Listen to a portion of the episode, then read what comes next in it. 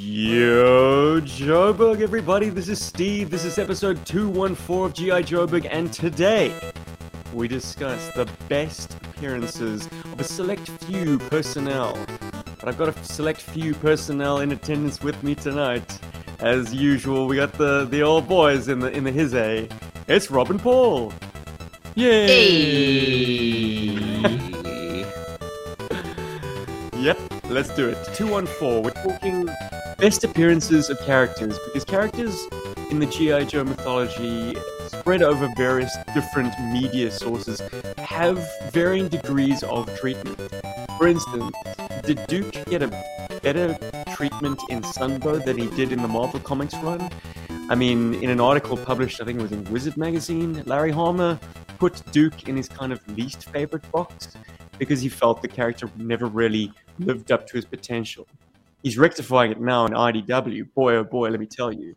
But does it remain that Duke's best appearance actually comes from the Toon, where they fought giant vegetables and giant germs and exploding crystals? Well, stick around and find out. But, gents, I'm going to start us off on a little bit of a somber note. Uh, we had a legend pass this week, uh, a gentleman called Bob Prupis from Hasbro, mm. early days. This is the funny thing about growing into this hobby as an adult. You realize that there are faces and names responsible for the line that you love so much. And while we never got to meet him alongside or Bozigian and Hama when we went to JoeCon 2018, Bob was absolutely instrumental in modern G.I. Joe, or I should say, G.I. Joe, a real American hero. He was a very theatrical man, worked for Hasbro at the time, and he was the driving force behind getting Big Boss Hassenfeld to sign off on three and three quarter inch Joe. So we owe him everything. Uh, as Larry Hama put it, he's the true grandfather of um, G.I. Joe, or the true godfather of G.I. Joe. I think, if that was the line. I can't find his post now, but I, I did see that a few days ago. Larry Hama actually posted that. He's like, yeah. Anyway. He just said, "This is the true godfather of GI Joe." Which is well, like very cool, fitting tribute. Uh, 3D Joe's. Uh, if you're watching the YouTube version, 3D Joe's put together a nice uh, photo collage, uh, the in memoriam, and also a thread to share memories and condolences, commiserations to the family. So uh, lovely, lovely work. Thank you very much, Carson. And uh, yeah, I guess there's not really much to say about it other than that. Um, that we, as GI Joburg, salute you, Prupis. You served us all uh, with with distinction. Wouldn't be here without him. That's incredible. Yeah, totally. Actually, shame, man. Oh well. Well, no. Let's no. let's go right on into uh, honoring his legacy by talking about. Did anyone get any new toys? Ooh. Uh, okay, I'll start, but it's it's a bit of a teaser trailer. um, I did get something cool this week um, from a local guy, actually. Um, busy uh, editing the video right now, as well, not right now as we're doing the podcast. I was up until starting the podcast. I was working on the edit for the video.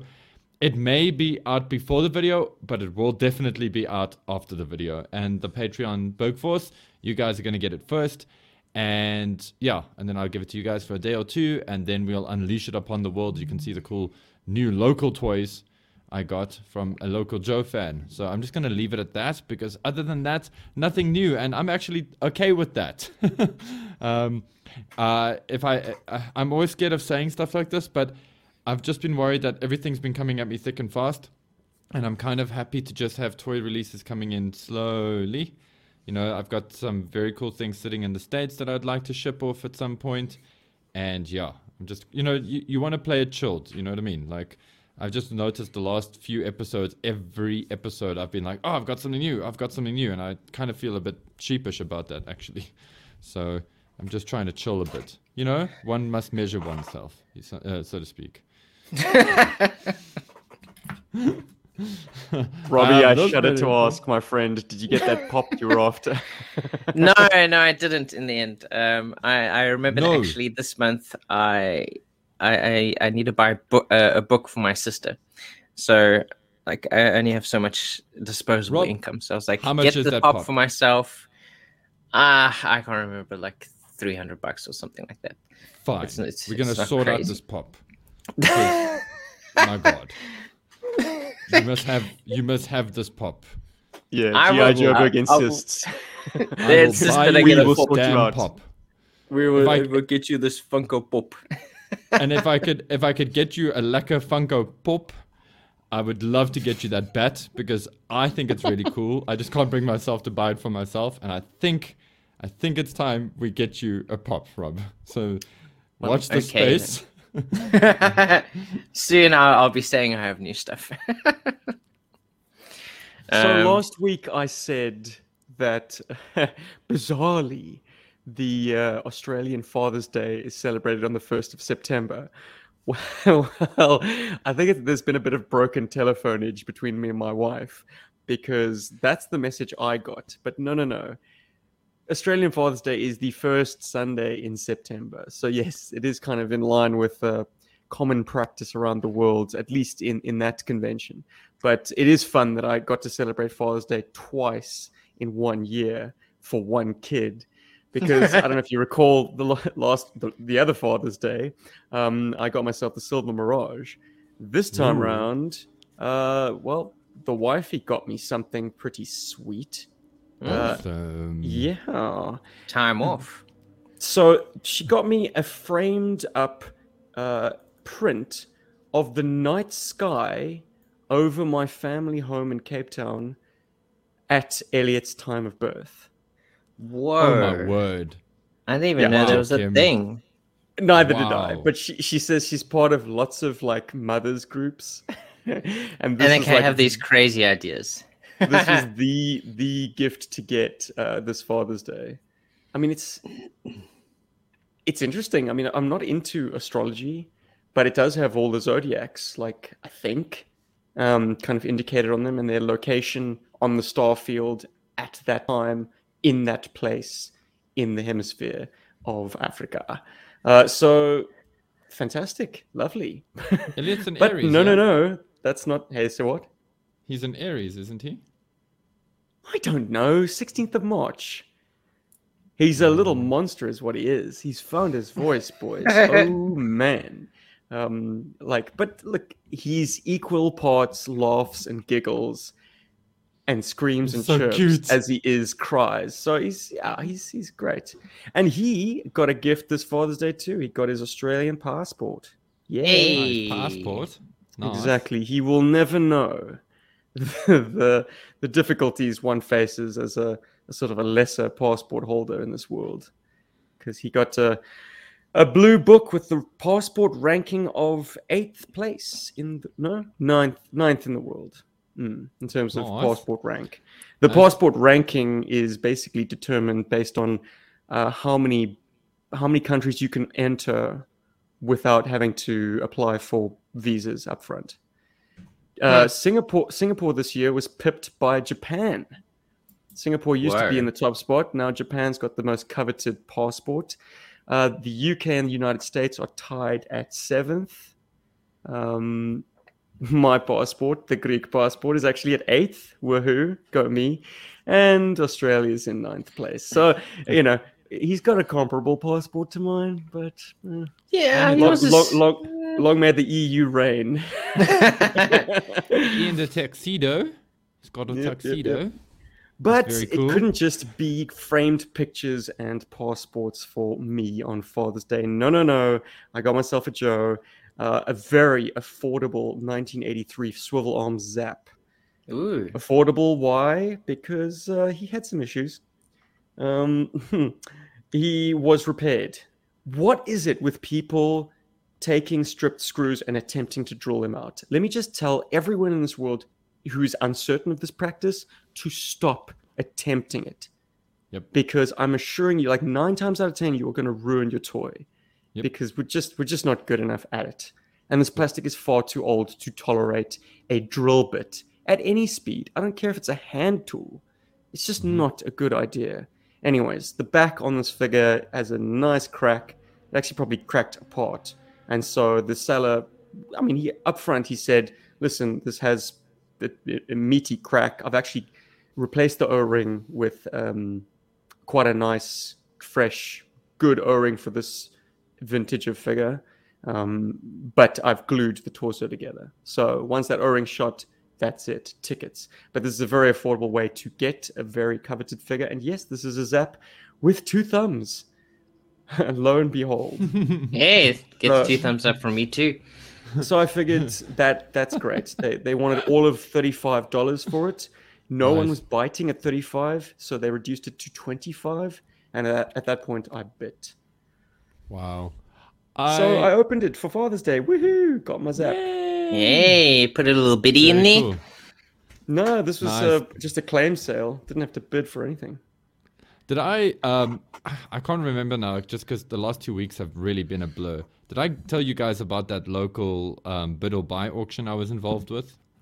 For Oh, Oh, the one that kept it kept ending and yeah, ending and ending and ending. It- so I got to tell you, there's actually a little bit of follow on from that, which is quite funny. So uh, I ha- I know this really cool local We'll be uh, the judge G.I. of that. dealer. um, I know this local GI Joe dealer. He's a very cool guy, um, and every now and then he'll like swing a picture of a GI Joe by me and be like, "Hey, listen, are you interested in one of these?" And I'm like, "Nah, I got it," you know. And then he sends me a picture of uh, the the two two of the Joes that were on that sale, and I saw that I'm like, "Wait, hold on." Do you know the guy who bought that Skyhawk? kind of. So we got into the little bit of a chat there and whatever. He's like, yeah, no, he's a big vehicle guy, blah blah blah. He really digs it. So I'm like, well, if he ever wants to get rid of it, you know who to call first. And he's like, yeah, yeah, no, no problem. Anyway, so the guy who bought it, he didn't even know which figures he got with it. And just for the record, guys, it's Lowlight version two and um, Pathfinder.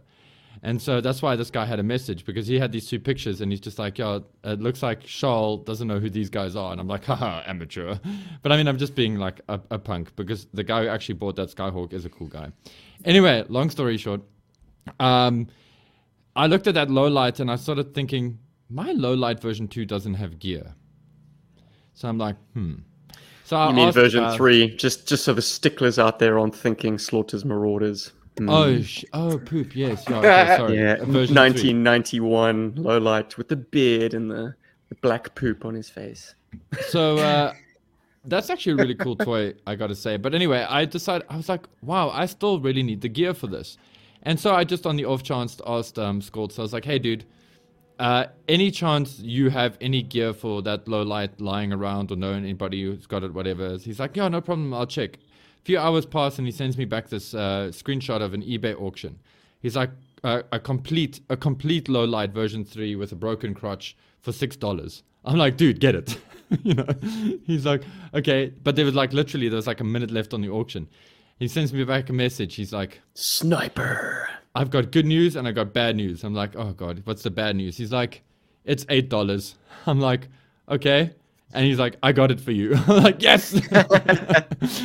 so at least I got a version uh, version three low light set of gear and I suppose parts for a low light version three, which makes me very happy because that toy is awesome, but without its gear, it's not as awesome. I don't know if you guys agree. So, Uh, for the anyway. longest time, we had the, the European release, which just has Red Star's missile launcher, no Mm-hmm. backpack, no knife, no lamp.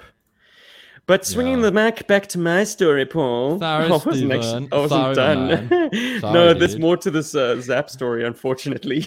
Oh, there was a defect that wasn't disclosed. Dun, dun, dun. His crotch piece had a meaty crack in it, which was Oh. only lengthening. And um, the seller, he insu- he assures me that it was something that must have happened in transit. I I immediately thought, ah man, maybe he resized it with, or he took a, a thicker O ring than a 1983 GI Joe can easily accommodate, and that put pressure on the joints, but or on the parts. But he assured me that he used a very thin O ring. Anyways, he decided to uh, meet me halfway and give me a 50% refund of the Wow. total cost of the transaction, so shipping included. So a zap Wow, for eight, eighteen dollars. Yeah, this guy is one of the the the, the true gents of the Australian uh, GI Joe toy dealers uh, market. So What if a you want details, hit me in the DMs or the comments. Um, but naturally, I, I set about to to fix this issue. Um, Paul, I used your trick. Actually, just smear a bit of super glue over the seam to hopefully just uh, uh, stop that crack from from suturing any deeper.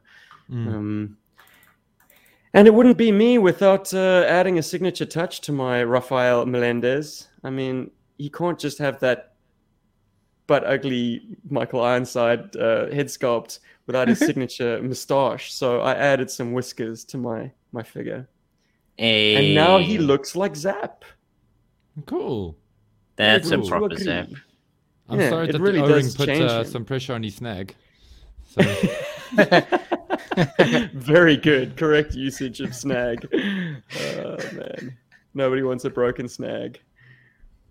His his uh, his back screw was was cooked, but uh, his snag was intact. but yeah, I, I'd li- I'd like to think that um, the moustache really does finish him off. And let me tell you something, gents. I thought I was doing a very cockeyed, wonky moustache, but as it turns out, that head sculpt, that 1982 original, is one of the most squiffy head sculpts. It's just not symmetrical at all. There's a strange shaped head. Yeah, his head is very weird. Uh, let's move on to a news item. the Screamin' Eamon Customs uh, Cobra, what would you call it? Temple? Silent Castle? Basically, their big, big playset to follow up their headquarters playset for Joe has been launched. oh, Uh, pre-orders are available, and Boomtown, it's huge.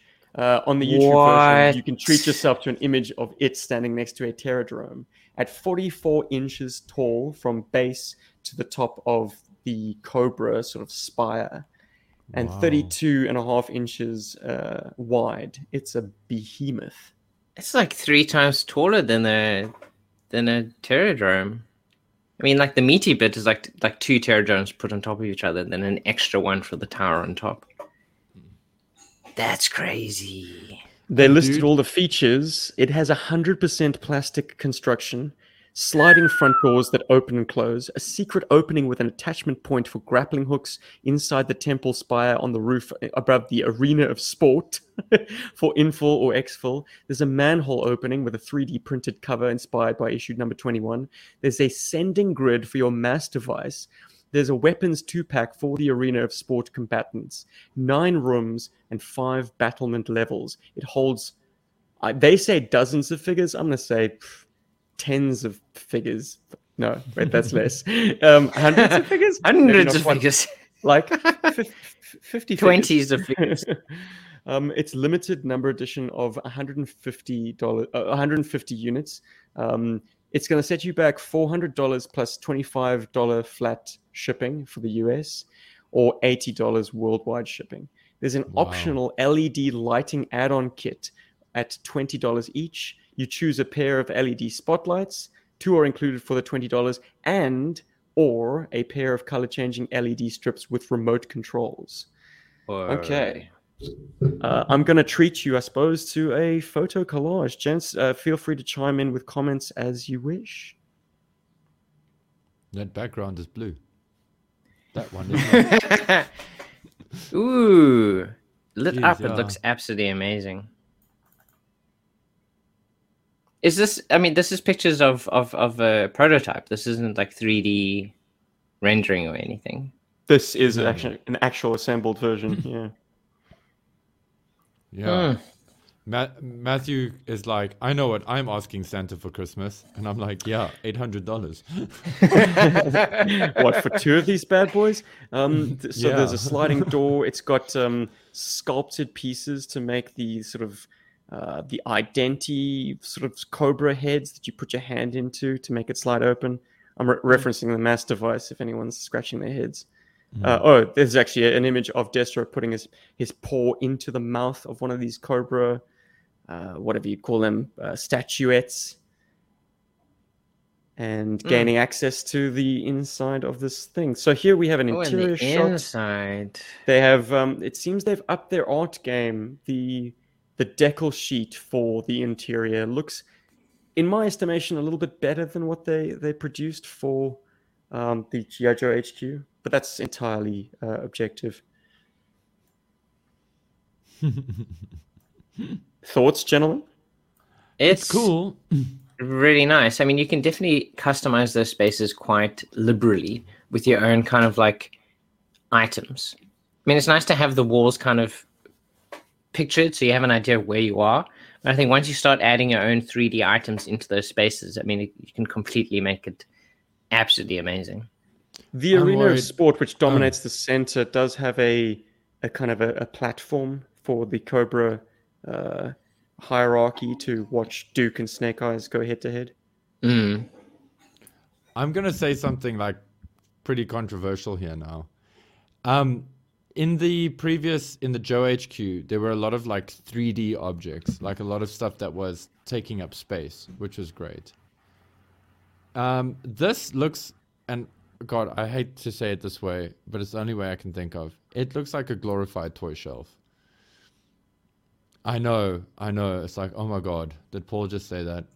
But it kind of does and it does bug me a little bit. I feel like I feel like for the price of it, it could be a bit more. I mean, four hundred dollars is not a little bit of money, uh, but that's that's you know the the three D printed stuff that looks amazing, and that is definitely cool. Um, yeah. Look, I sorry. fully anticipate. I fully Mm. anticipated your hot take, Paul, because you know you are a a, a, a, a custom-minded individual, and you know if you truly wanted to to to take on a project, you could probably produce something like this. Mm.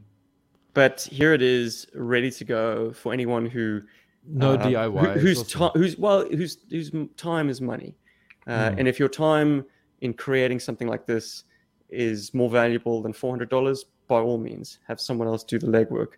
Mm. It's one hell of a great environment to just stash loads and loads of figures.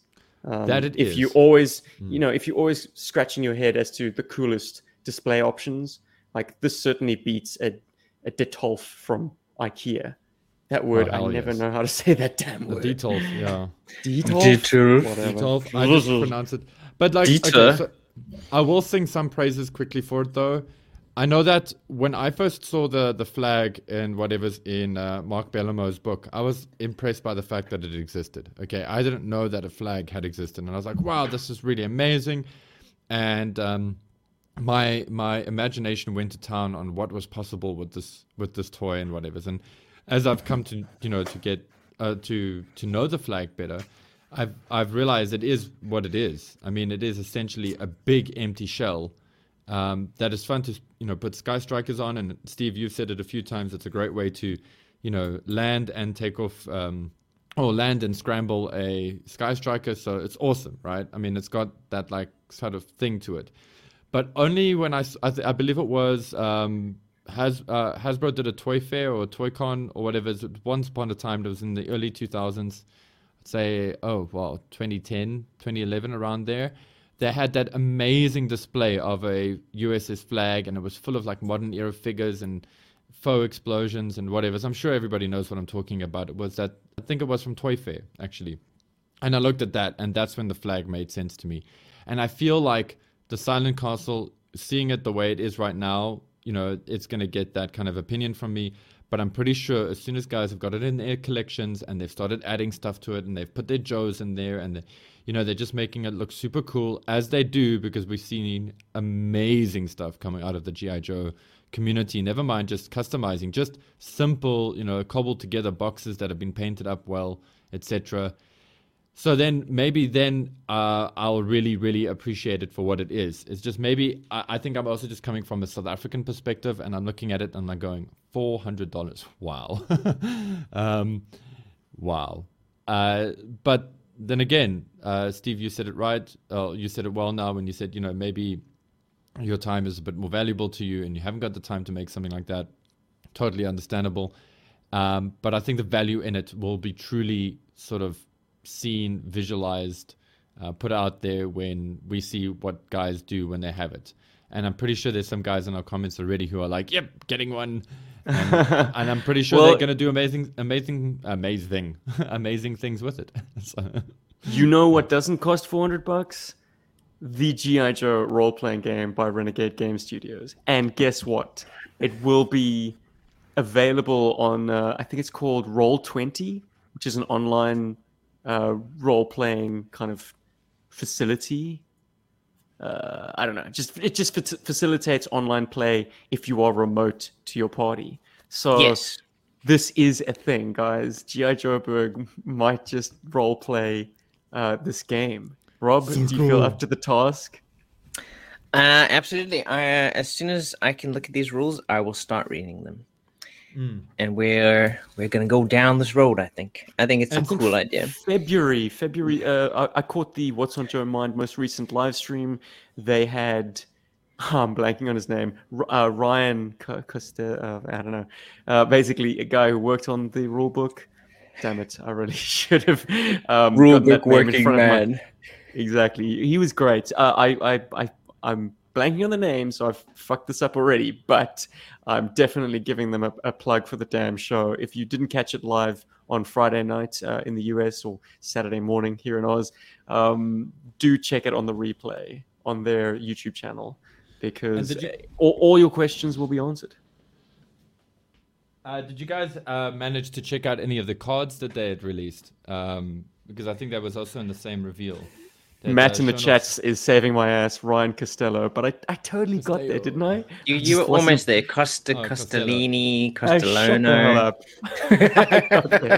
Okay. like a rank amateur, but I got there. It's seldom Ryan you make mistakes, so so when you make one, we we we eat it up. you know, it's fun. It's it's like oh, it's like lunch. It's a nice sangy for us. It's a nice snag.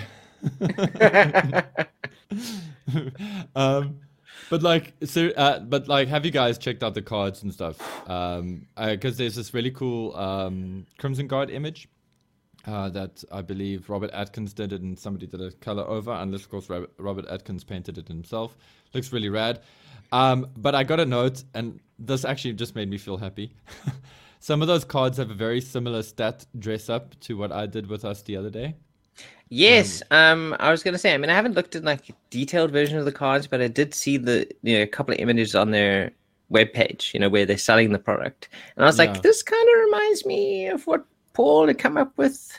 That and it was also mission based. It looks like the game is also mission based. Like it has lots of like mission based cards and stuff that works within a mission. That's very interesting. It's cool. I mean, it's a logical place to go. It's not like, oh my god, I came up with this amazing idea.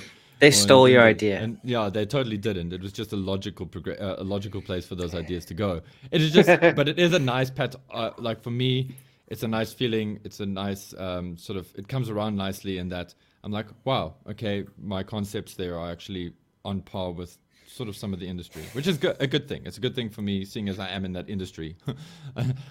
I know something. Oh my god. You know things. Because, dudes, like, I, I, I don't know how to explain it to you, but like, if you work in the creative industry or you working in an industry where you creating stuff for people to to use, consume, whatever's, you become very self conscious of how good your ideas really are, um, and and throughout the whole process, that's why you know we have think tanks because any one person's idea is usually like one person's idea is usually quite solid but you need four people to like support that idea support that concept or to poke holes in it so that you can make that idea more robust. And uh, yeah uh, it's it's a process. So t- for the the guys who have made the card game and whatever i see you and that's really cool. And now that i've seen that it's similar to what i was thinking of i'm a little bit more interested in the cards than i was before I've gotta say. So yeah. Anyway that was my two cents there Gents, in honor of my most recent OG 13 kind of binge, that being Snake Eyes, uh, I got a Scarlet uh, not too long ago, and now Zap. I was wondering if you were to divide the OG 13 from like the top six and the bottom six with a kind of a swing in the middle, where's the dividing line in your kind of favor? Do you like the green guys, or is it a case of like Stalker, Snake Eyes, Scarlet on top, and then sorting out the rest. like who are the bottom six, basically? Like who who the, the six guys in the OG thirteen that's like you could really give rocks about? Assuming there are six in the OG thirteen, you give rocks about. Like maybe you're a big fan of Short Fuse. Yeah, I mean, for me, dude, it's like Snake Eyes, Stalker, Scarlet, um, Grand Slam. I like Zap, and I like Bazooka. I mean, not You put Bazooka, Grand um, Slam in your favorite half of the OG13. This is a quick Yeah, fire dude. topic. Feel free to scroll down into the comments and tell us tell us who your top six and bottom six are and who's kind of you know piggy in the middle. And I, I said Bazooka. Results may vary. Sorry. Breaker, okay. Well, Breaker got a lot of of character, but uh, you know he was the the character that had no armaments. Um, he was also the character that was most linked to the Rams. So if you liked Rams, maybe Breaker was your guy. Uh, then again, rock and roll is equally uh, associated with the Ram. Uh, Stalker, ironically, is associated with the jump, With the in spite of the fact that that it was Grand Slam with Silver Pads who came with the jump in the second iteration. So, like, there there's there's complexity to this question, and I did have a picture lined up of the OG 13 for reference, but unfortunately, for whatever reason, it needs some additional plugins. So you're just gonna have to imagine it. Rob, do you have a top six and a bottom six? I think like like looking at the original ones, I mean they reused like the head sculpt for like three or four different figures. Um or at least like from a distance. Like like Grunt looks like Zap, who also looks like Grand Slam. And I think the same can be said for like Short Fuse and Haw- Hawk. So, So so, it- we can categorize it as like pretty boy head, beardy head, and, And, Michael like- Ironside head. Yeah. And then, uh, yeah, I think so. And then you have kind of like the ones that they actually put a bit of more effort in and they made them more unique, you know, like rock and roll, um, obviously Scarlet and Snake Eyes and Stalker. Um, and Well, then I keep actually, like, wondering there's some, is some subtle there's some subtle sleepers in there because you are isolating at least in rock and roll the guy who has the unique torso but clutch Yeah. clutch and uh, steeler also have unique torsos that aren't reused yes, but the rest of them are so generic that you know It's take it kind of like I they just kind of Steeler. easily Yeah. fit into the bottom half. I think. I think probably these the swing for me would to be someone like mm, like Breaker. He'd probably be in the middle somewhere because he's he's he's got a beard and his like chest seems to be a little bit more detailed, or maybe it's the coloring. I like the coloring more than the the kind of like lighter greens on the other guys, or the puke greens, as it were. Um. Yeah, I think Breaker would probably be the swing for me. Yeah, dude. I and then you're putting the- what the, the bottom guys are zap short fuse Shaq, Grunt, probably. Um, yeah, short fuse, Hawk, uh, Steeler. okay Is that six? Are we six yet? And I'll then like the, the the kind of unimaginatively. I mean, okay, they're interesting, but they just look like they're wearing quilts. Um, short. I mean, Flash and uh, and Grand Slam. They'd probably be in the bottom six too. What is that? Oh, now? One, man. Flash doesn't get a pass for having the, the, the laser gun. Nah, nah. He's he's, he's kind of like a poor man sci-fi. It's funny, man. A lot of people rate Flash as like their favorite Joe. It is it is pretty Well, held. I, I guess I'm putting out an uncommon opinion here, or, or unpopular opinion. Uh, he's not one of my favorites, but uh, you know, if he's your favorite, more power to you. Exactly. Um, you know, my favorite Scoop. So I mean, who am I to talk? Darren Jeez. shot us a response in the comments. His top six are Breaker, Clutch, Rock and Roll, Stalker, Grunt, and Hawk. You can't go wrong, actually. I- I'd say there's no wrong answer in this instance because that is a I'd terrific say so too. top six. Like they Um, are you really such can't characters. go wrong. Um, you know, characters, but I mean, yeah, because it's not just the figures themselves; it's it's the the file cards that imbue these generic-looking figures generally um, with more character and make And them I more interesting always, to you. I will always mourn the fact that they were only around for less than a year's worth of comic books because Larry laid such great groundwork for each of them.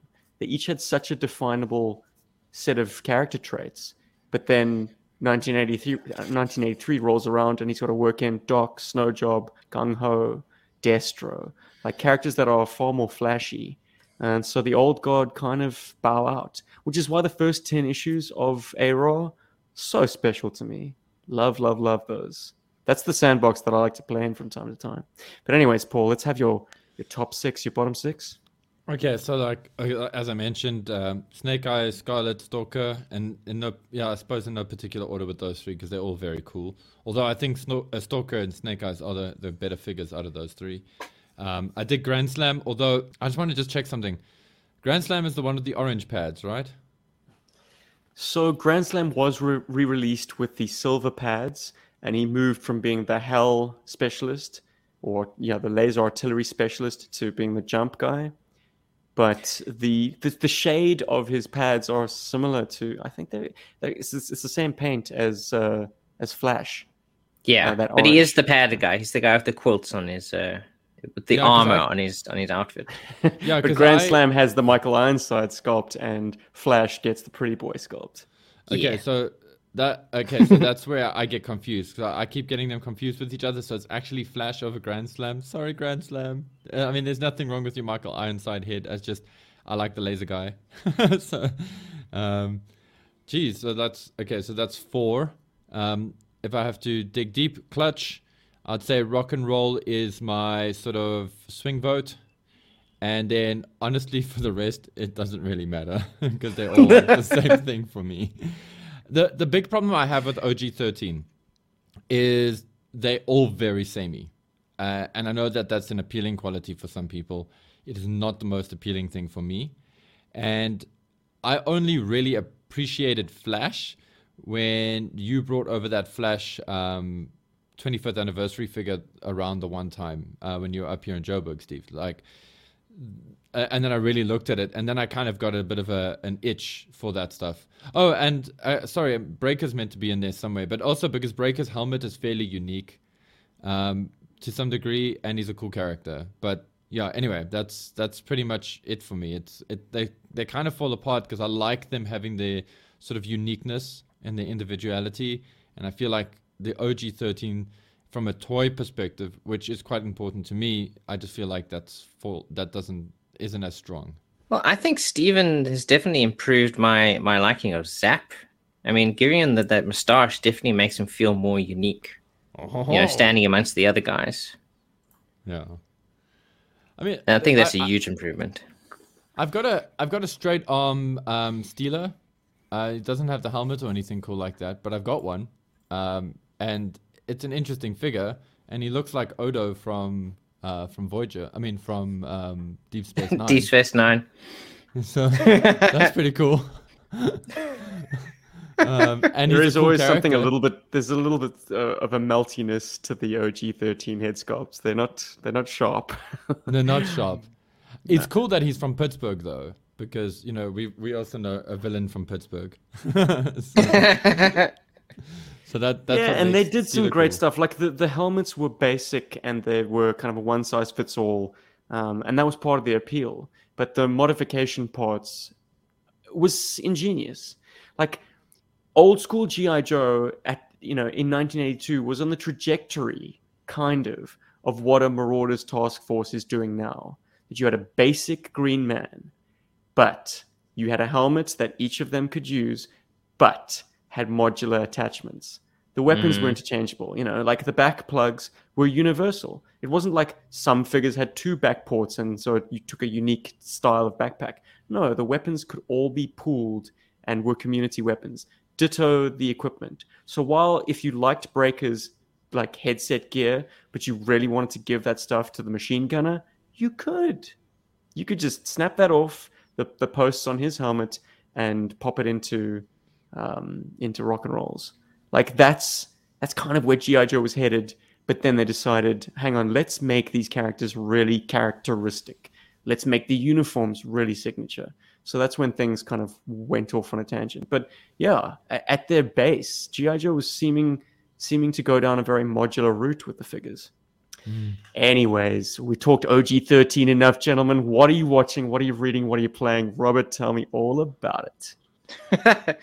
so I started a, a, show this week, also on net. I mean, basically everything I watch is on Netflix. Uh, called it's a French TV show called The Mantis.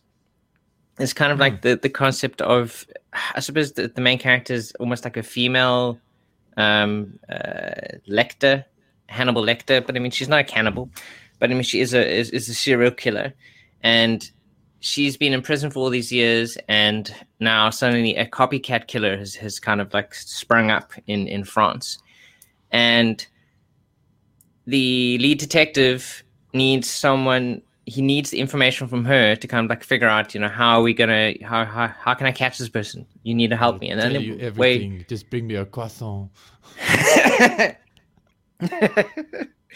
and the only way she'll work with him is if her son um, is the person interacting with her. And and it's like a whole thing where they've all these years they've kind of kept the secret of um, uh, who she was. Um, no one knows that it's his mother, and so the, they kind of as they're trying to like chase down the the copycat. There's also also this game of like trying to keep their connection um, uh, secret. You know, the, the son and the and, and the mother's uh, connection secret because then they- they'll kind of like bring up a whole bunch of complications for the son in his life and his wife. Um, yeah, it's it's quite interesting so far. I mean, there's some nice twists in the first couple of episodes. Um, Would you recommend? I'm looking. I I I, th- I definitely would. Um, I if check you if you don't Sounds mind cool. reading uh, subtitles, uh, I think it's definitely worth watching. I just- And I yes, can't- I gave the Star Trek- or Lamant La Mante. I think that's what it is in French. I gave Star Trek Lower Decks another shot because it has run into a second season. And I it cannot got a second season. I cannot recommend, man. What is it? it? It's just, it's just not Star Trekky enough to me. It's using it as a fun vehicle, but really, it's just another zany, wacky, like a cartoon show, adult cartoon show, um, in the same vein as Harley Quinn or Rick and Morty or Adventure Time. It's just like eh. Star Trek has got such a distinctive flavor for me, which is why modern Trek, like, it's just like it doesn't ring true. I'm like, why would I watch an episode of Discovery if there's a beloved episode of like Next Generation to watch? You could just- watch that again. Yeah. you can just watch that again. It's, you know, th- there's enough Trek out there like that smacks of authentic Trek for me to stay there and never never stray. So like mm. once again, I tried to talk to I gave it a shot, guys. I really did. But Star Trek Lower Decks is a stinky fish. I think the, the, the issue is that, that they kind of have ideas for shows, but they don't want to just put them out there. They don't want the show to kind of stand on its own legs. They kind of attach it to existing properties. Um, I just don't like that. It's but it's you so know, it's, to keep- so um, tangential the connection, you know, that it it's it doesn't even feel like the original thing. But, Um, you know, you could use animation to do things seriously and keep the tone the same. And you know, when there are general like like in Star Trek, there's lots of humor, but it never breaks its character in in in pursuit of of laughs. Whereas a cartoon show of the kind of genre that I'm listing, it's like you know, it's got to be a gag a minute or a gag every 20 seconds. Like Yeah, either like it's a visual gag or a scripting gag. It's like, eh, no, Star Trek never needed that. So you're really just sh- sh- you- you're shooting this, you know, like sci-fi adventure cartoon funny show with Star Trek as this kind of vague backdrop to it. Like occasionally mean- they, they they reference Kirk or Picard or um, Miles O'Brien got a mention in the last episode. oh, oh, Oh, remember this guy? cute. I mean, he's the got humor can. The humor is really good. I mean, like I, I, wa- I recently watched an episode of um, Next Generation where Riker was tasked with um, repairing a, I think it's a Stargazer class ship, in in get in kind of like military um, military games between uh, Riker's team and Picard's team, and um, there was an advisor on the ship who was amazing at this this um, this game, Str- Strategema or something, and he beats Data, and then Data suddenly doesn't understand why he lost, and he thinks the whole time that it's, oh, it's it's an you know it's a problem with my programming. I can't be trusted to to actually do anything after this, you know, um, because there's something wrong with my programming. And everyone's telling him, no, you've just lost confidence in yourself. You know, he's like, no, but I, I can't be confident. I don't have confidence. I'm I'm you know I'm an android. And then by the end of the episode, he kind of figures out a different way of playing against this guy, and he beats him. but like also the whole episode long is is there's this great interaction between him and um, Dr. Pulaski, which Is like, you gotta beat him down, you gotta knock his teeth out and stuff, something like that. And then by the end, he kind of like makes a joke of like, well, it looks like I I, I beat him up or something like that. But I don't know. I'm probably Darren's butchering this whole story, but like it's Darren's got your back in the comments. He says, "I busted him up." I busted him up. Yes, it's so good because like the whole time Pulaski is like, "Oh, I don't like this man. You gotta bust him up real good, otherwise, you, you know, we we gotta Something take him I down a peg." Something that I can give a firm recommendation to, and this is something that Paul, if you haven't seen it yet, you should have because I'm sure it's in your YouTube recommends. Um, Mm-hmm. Adam Savage's Tested. Okay, oh so yes. Adam yeah. Savage, from Myth- Mythbusters. Uh, Mm. He tests a bunch of things. In this particular episode, he tests. Oh, let me get this right. A it says the first time he's ever built a Gundam, and he Mm. starts with a incredible set, the Gundam build RX seventy eight, perfect grade, unleashed. Yes. Yeah. Oh goodness! If you're a Gundam fan, or even if you're not, it's a very satisfying uh, video to watch because they take it from start to finish, and Adam Savage is blown away. You know, as a man and who's worked in My God. Yes, no, it's Yeah. it's lovely to hear his views on this kit and how like I think that my takeaway from it was that model kits in his experience were always like a mediocre to actually bad experience in the building to get a satisfying end product. But the Mhm. way Bandai structure the builds with Gundam nowadays, and probably since you know maybe this is their core philosophy since they started been, with yeah. Gunpla, is that the build is satisfying. Like things click together in a satisfying way. Everything's machined so nicely to give you like page after page, part after part, runner after runner, like a very satisfying experience, which like kind of puts them in the same box as Lego Mm-hmm. you know Mm. as a construction system they've perfected like sprue runner kits to, to actually like give you the satisfaction that like building a lego model does you know mean, the I- end I- result but but i will say it's got one up on lego in that the end result is a far more intricate and playable like mechanical construct. Whereas lego i think sometimes the build eclipses the end product. It's like hmm, that's done. It's going on the shelf now. I'm never going to touch it again. Like that's yeah. it. No, like I was gonna say, like with Bandai, uh, I've got one of my first. Well, actually, my first official Bandai kit was something called a Jagd Doga, and it wait paul from- did you see this did you watch the I the did, episode? I did. Yeah, and it was fantastic. That's actually why it was so cool to hear him talk about the meticulousness of Bandai's sort of molding and machining process and and how difficult it is to do. You know, and, and it really makes you appreciate those kits. You know, like and the quality of those kits, and also the price you pay for those kits. I mean, um, on average, uh, a Gundam kit is anywhere uh, and I'm not talking about a perfect grade like the one he built, but on average, a Gundam kit is anywhere between, I'd say, $15 and $40, depending on what you're buying.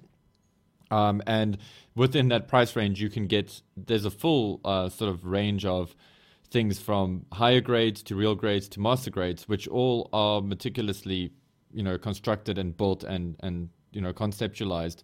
Um, they just have different stages of sort of intricacy within their builds.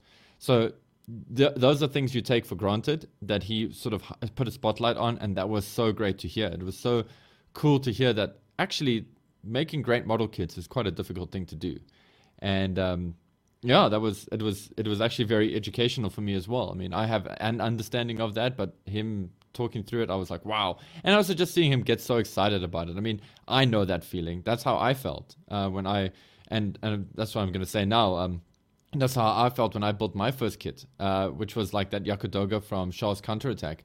It was just, uh, it's not even a grade. It's considered like um, non- non-grade because any kit released in, uh, I think that kit came out in 93 or 94.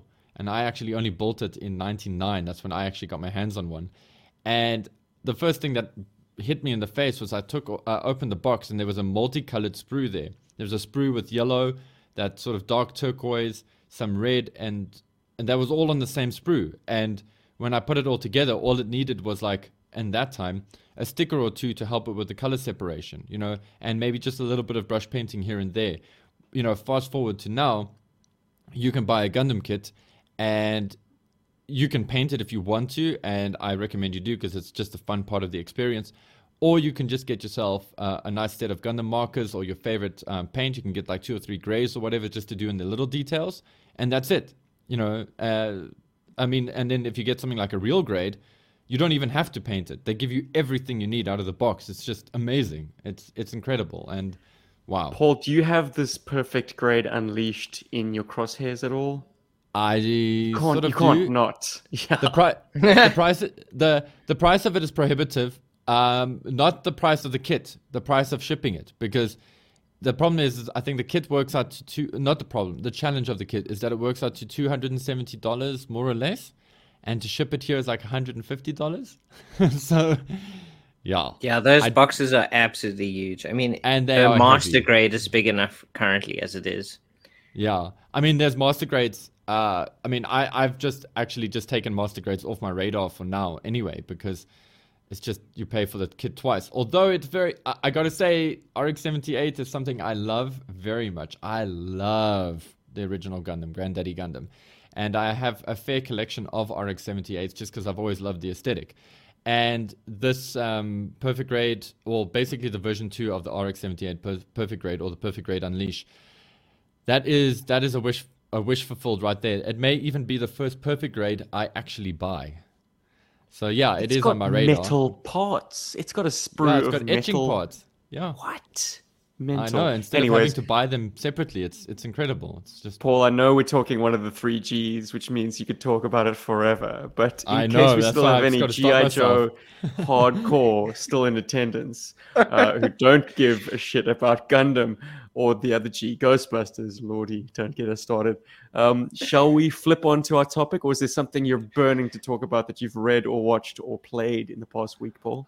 Oh, guys, uh, I've had a pretty boring uh, week in terms of watching and stuff. I haven't had a chance to watch any TV series or anything. I've just really had my hands full with work stuff. Um, but I am really looking forward to. I mean, uh, well, I saw that there were all, all the Austin Powers and stuff is uh, and all that is back on Netflix. But I re- would really like to sit down and watch those as opposed to just consuming them while I work. But yeah, guys, I really haven't had a chance to play games or anything. I think the most gaming I did this week was about 30 minutes of of Rockman, Mega Man. And that means that I played Mega Man 3 from beginning to the third part of Wily's Castle. So that's about all I've done gaming wise. um, you know, just went a little bit retro, old school. I know that. Disgraceful. Uh, I know, right? But Can't uh, believe it. Playing I with old chatting- stuff. Come on. Oh, I know, but guys, actually, I was talking to Jim Godfrey the other day, and he actually mentioned uh, he's been playing a game called Area 88. Um, in America, the SNES version of that is called US Squadron or UN Squadron. It's a very cool shooter from uh, on the SNES. Uh, if you guys dig some retro gaming and you dig your jets and you dig shooters and you like upgrading your jets and choosing which missions you go on and kind of going all mercenary about it, that's a very, very cool game. Not an overlooked game, it's a very well known and popular SNES game. But if you haven't heard of it, go and check it out. It'll give you some old school giggles. Anyway, yeah, Funny you should me. mention Jim Godfrey's name. He was uh, uh, a popular man in a YouTube comment thread, which I'm dying for one of us to respond to. Turns out someone's after his uh, some assembly required. You know, when he was building like a, basically like a small Oh, diorama. diorama. Yes, third part. That's another thing I'm busy editing now. Oh, very good. Lovely. Yeah. What a Yeah. comment then. Yeah, man. Yeah. People can't get enough of his sexy, sexy Jason Statham voice. right? I, and I'm so glad that it's picked up a bit of momentum because that's sort of slowed, uh, to, you know, just put it out there, that sort of slowed me down a little bit. I kind of felt like the first two videos needed to get a little bit momentum, uh, a little bit of momentum first. Uh, otherwise, I just felt like, oh, everything's here. So now that we have like, you know, people asking and people commenting, I'm like, okay, it's time. You guys, you guys can get it now. Because at least I know it's not just going to sit there on the internet and, and vanish. It's going to be like enjoyed. So that's cool. So and that's now that we're up. 60 minutes into a podcast, How about we get into our topic? dun dun dun. so the topic is, uh, as stated up front, but I'll remind y'all because it's been a while, uh, the best appearances of certain GI Joe and Cobra adjacent characters. Uh, it's not always the comic book. Uh, dun. Uh, we decided to break it down as follows. We did three Joes, three Cobra ish, um, but we've also kind of divided them by kind of levels of importance. Like a tertiary character would be, say, for the Joes, Shockwave. Hey, uh, a tertiary character for the Cobras would probably be Crocmaster. Then in the middle, you'd have guys like, I suppose, Wild Bill, and if Cobra. Again, let me think of it. Someone throw me a, a secondary Cobra character. Uh, the Uh, Dreadnoks, Blood. maybe. Wild Bull. Blood, Firefly? yeah. Firefly. I, I, I, I will sorry. accept. Um, Wild Weasel, good one. I suppose if you're thinking of Wild Bill, you're thinking of Wild Weasel. Um, and then obviously top tier would be your, your Snake Eyes, your Scarlets, your Dukes, your Hawks. Hawk, Hawk. Yeah, I suppose Hawk would, make the cut. Cobra Commanders, Destros, um, et al. So we've come up with three, three and three. Um, and come on, it wouldn't be G.I. Joeberg if we didn't put Scoop as our tertiary character, G.I. Joe. Well, Rob, you can lead the charge here. Well, I, I reread issue 23 of Special Missions, and you don't get much of a feel for like kind of like who he is, I think, in there.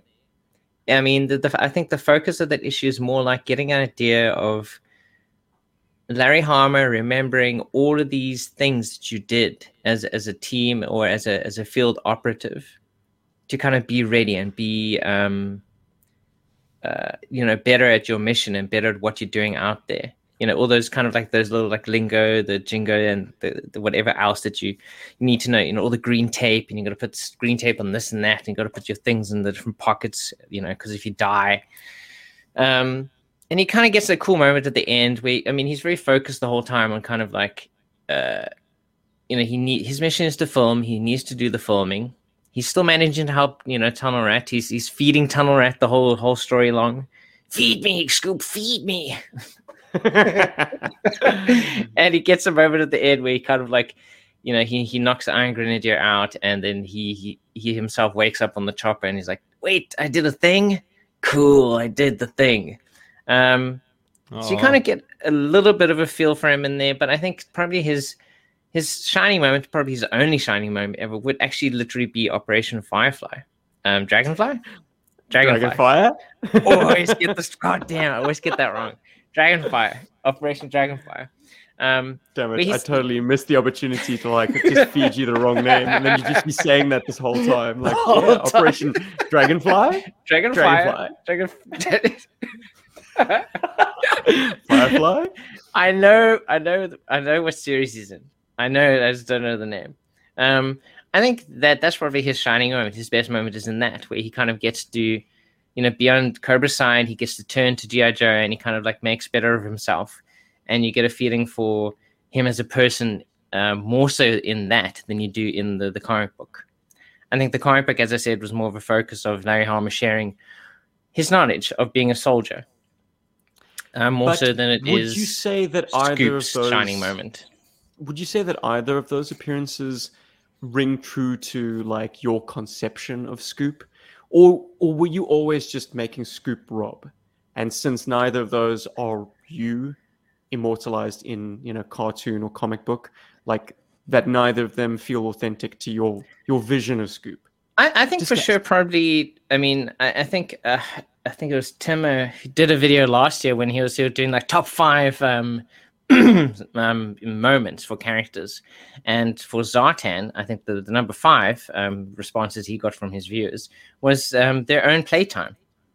Um, you know, that's the shining moment for a lot of people is the the own playtime they had with Zartan. So I think if I was going to go completely meta, I'd probably say yes. Me playing with Scoop is my best moments with him. But yeah, I think neither of those versions are more in line with necessarily who I see Scoop as. Um, you know, as myself playing playing the character. If if I could, I would I'd say the shining would be anytime I played with him. So, Oh, nice. but or um, are you oh, in the camp of the animation? Um, uh, for for Scoop, no. uh, I know that uh, characterization that uh, Rob is talking about from the comic book because I, I did get a chance to dug it out. Um, so that was cool. I, I thought that he was well represented there just for that moment because that little moment gave me a lot about his personality. I was. Dragonfire is cool and everything. Uh, well, okay, cool's not the right word. Dragonfire has an appeal um, if it weighs you down enough for you to get um, I just don't love Scoop's representation in that that much, although it is leaps and bounds better than uh, Falcon's representation in that show. So, yeah, between the two, I still prefer the comic, even though that comic was a very, very small moment and it came way too late for a character like Scoop. I think Scoop should have had his moment much earlier. But uh, yeah. Yeah, yeah. Mm. The Also- comment section is going to come at me if I don't mention G.I. Joe Cobra, in which Scoop doesn't get a spotlight issue, he gets five spotlight issues. I've yet he- to read that. I've I've not had a chance to see this yet. I I'd be curious to get your opinions afterwards because it's you know as with everything in GI Joe Cobra, it's kind of harmonizing GI Joe tropes and characters and recognizable things with the real world, which can often make them completely unrecognizable. But I'll give you a little taste. In it, he's a Pulitzer Prize winning investigative journalist who's kind of pissed off the wrong people and is now a private dick working in LA a private investigator. so I was being all like cool Not and a snag. street with my terminology. No, he's a, a private eye watching you. Anyway, uh, private eye. Um, continuing. so he's working this just a sleazy biz for you know a kind of dead end for losers, but gets tapped by Hawk to get the scoop, as it were, on this cult um, that has its base there, um, run by a guy called Stephen Menazian, uh, aka Serpentor. Uh, it's this kind of snake cult. People kind of enter it for whatever people enter cults in LA for, like healing, rejuvenation, to run from the law, whatever. Um, and and people disappear into it and never never to return. So he infiltrates this this cult um, with some rather surprising twists and turns. But yeah, like I said, it's spread over five issues and it's pretty scoop focused. Um, but yeah, I I think as with most things GI Joe Cobra, it's so adjusted for real world that it loses some of the, the, the fun of a GI Joe's identity. So it's while while it's an excellent excellent um, miniseries, it's a it's a it's a bitter pill to try and adjust your previous you know, understandings of the Scoop character with it. So yeah, I'm gonna go with Larry on this one. I think issue 23 of Special Missions is, is where I'm at. It also hangs nicely with his file card information, which is always going to be my, um, I don't know, primary desire. Whenever I see a GI Joe represented in media, I'm like, does this contradict the file card or does it work with the file card? And it totally works. Hmm. Well, I'm I'm I- I'm gonna make that my reading this week. GI Joe Cobra. Yeah, dude, I'm I'm the same because I thought that was all about sneak peek, to be honest. But now I want to check it out. Or Chuckles. Yeah, I mean, obviously chuckles, but I, I know that like the sort of I, I just remember sneak peek getting quite a bit of work there. Um, although now that I'm thinking about it, maybe my my memory is a little bit screwed with this because I recall there being something about some double agent, and I think sneak peek is a spy or scoop is a spy or something like that. Anyway, I don't want to spoil anything and, and uh, un, you know unintentionally spoil anything, but uh, yeah, I, I want to check that out now too. In, in its entirety because I love the, the first two graphic novels that I read. So For Anyway. tertiary character on the Cobra adjacent side of the fence, it's Metalhead. Bang! Paul, I'm going to hear from you first. Yeah. Bang, bang, bang, okay, guys. So like, yeah, I uh, when when we got the toy, a- and you actually read his file card, which you know it's a '90s file card, so it's like, he still sounded pretty cool, like pretty badass actually. And I always had this like serious idea of him. Plus, he's in the video game as a boss, which kind of made him seem even more sort of you know devious. So that's how I always like You're had him stealing in my, my head. thunder, Paul. You're stealing my thunder. That's I'm my, that's my Should've best let him go appearance. first. No, it's fine. Um, it's fine. Best appearance for Metalhead, the NES game by Taxan. Thank you very much. Right? Whatever. No, because he, he is cool. Um, although I did uh, so when I saw him in in the DiC series, I was like, no, no, no, no, no, no, no, no, no. This is this is not how I imagine Metalhead to be. Um, I didn't like the idea that they just made him like that. I, I get it for the cartoon side of things, and I'm and I'm pretty sure there's people out there who love that he's all like bang, bang, bang, whatever's okay, and that's cool. But um, there's some later issues in the original GI Joe run, uh, and I think it's that whole there's like a ceasefire situation that goes down there, and I remember Metalhead being a little bit more psychopathic then. And I think the issue is actually that. entitled Metalhead. This is in uh, Emirates of Benzheen, where Yes. Metalhead he stages a one man uh, kind of I suppose he's a patsy. He's uh, he's he's got a delaying action um, on some GI Joe armor, and it's basically an issue to highlight the im- 114. There it is. It's to highlight the importance of like infantry support to the armor. Mm. Like Steeler's being all cocky, we don't need you guys. You're just gumming up the works with your your hammer. And then Metalhead starts, you know, laying the pain, wreaking havoc with some anti-tank missile weapons. It has the only appearance of the pulverizer, I think, and it's basically just to be the butt of the joke. It's like, ooh, the the pulverizer got pulverized. Yeah, got But him. I, I like that element of metal metalhead. It makes him seem dangerous, and it's a great like sort of fill in for a character like like Firefly, for example.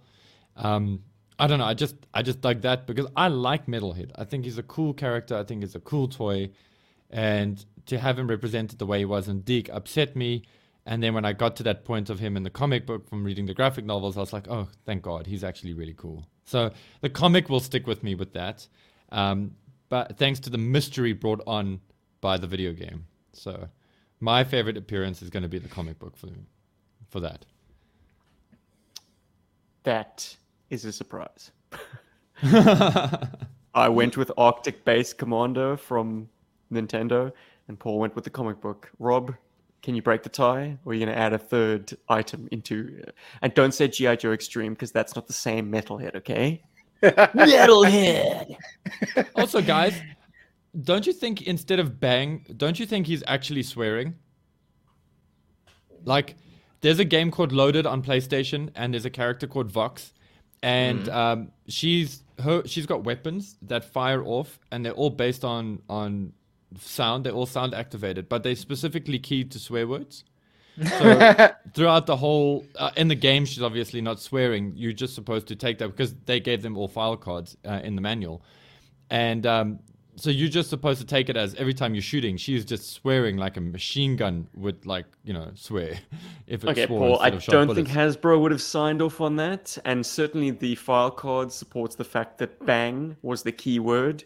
Um, so he better not be erroneously saying the word bang. That better like just not exist in his. I just feel like that's like a safety. I think that's a safety thing for the file card. I Then- think he really does swear. Okay, well, what is yeah. what is his go-to cuss of choice for letting off an anti-tank missile? dude i don't want to say it we're on air man like I, you know there's kids that watch this thing like you know And but i I've think he spoken goes to their parents, and the parents are okay with the occasional f-bomb. So go for it. yeah yeah Does but say, no no no no But he's just- it's- and then a tank is truly fucked. yeah no he's just like yeah i think he goes all like like that tourette's girl in the um not another teen movie you know You are totally, you've got your anime brain on. You're just thinking of like this like flurry of missiles coming off from him, and he's just like, "Shit, fuck, motherfucker, die, kill." It's in your brain's dead, cunt. that's exactly what i'm thinking and there like, goes yeah, our, it's like our- samurai our- our- pizza cats. There goes our swear Ah. budget for the rest of 2021. I don't know, guys. I'm daddy daycare at the moment. My cuss brain is turned off indefinitely. I'm sure one of you guys could have done a better job. well, I think I mean his his appearance in the cartoon is is so bombastic and so out there. Like you finish watching Dragonfire, Um, and I think it's the first couple of episodes after that from DiC that kind of introduced Metalhead into the series, and he's just so crazy. You just, I, I feel like you just can't help but like him because he's just so stupid and he's so odd. But then you read him in the comic books. I mean, with his introductory issue, um, yes, I, like I mean all the destruction that he does is, um, I mean, it's kind of pointless in the in the bigger in the bigger you know storyline where like now the war is ended and they and whatever they just did to each other doesn't mean anything, but it still meant something in the moment where he kind of he he owns the Joes in in in, in that moment. Mm. Um, he just completely he wrecks them. He bang bangs them completely. You know, and and it just shows how smart he is and how cocky he is. And it's an interesting David and Goliath reversal. Actually, now that you you brought me to an interesting conclusion on that issue, that like typically we're seeing Joe as being the force that's outnumbered by a vastly, you know, more mammoth Cobra organization. Mm. But in this instance, you've got a lone Cobra operative or Iron Grenadiers operative um, fending off an entire like armored column of Joes. Yeah, and all on his own, totally... and he's he's completely planned it out, and he knows, and he has names for each of the the the um you know the traps he set. And he's like, okay, I thought I got them in that one.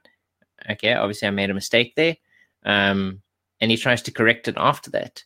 I mean, he's he's he comes across as exceptionally formidable, um, and the only thing that really stops him from actually obliterating the Joes or the Joes, I mean, obliterating him. I mean, I think at the last moment there, it's pretty it's pretty ambiguous.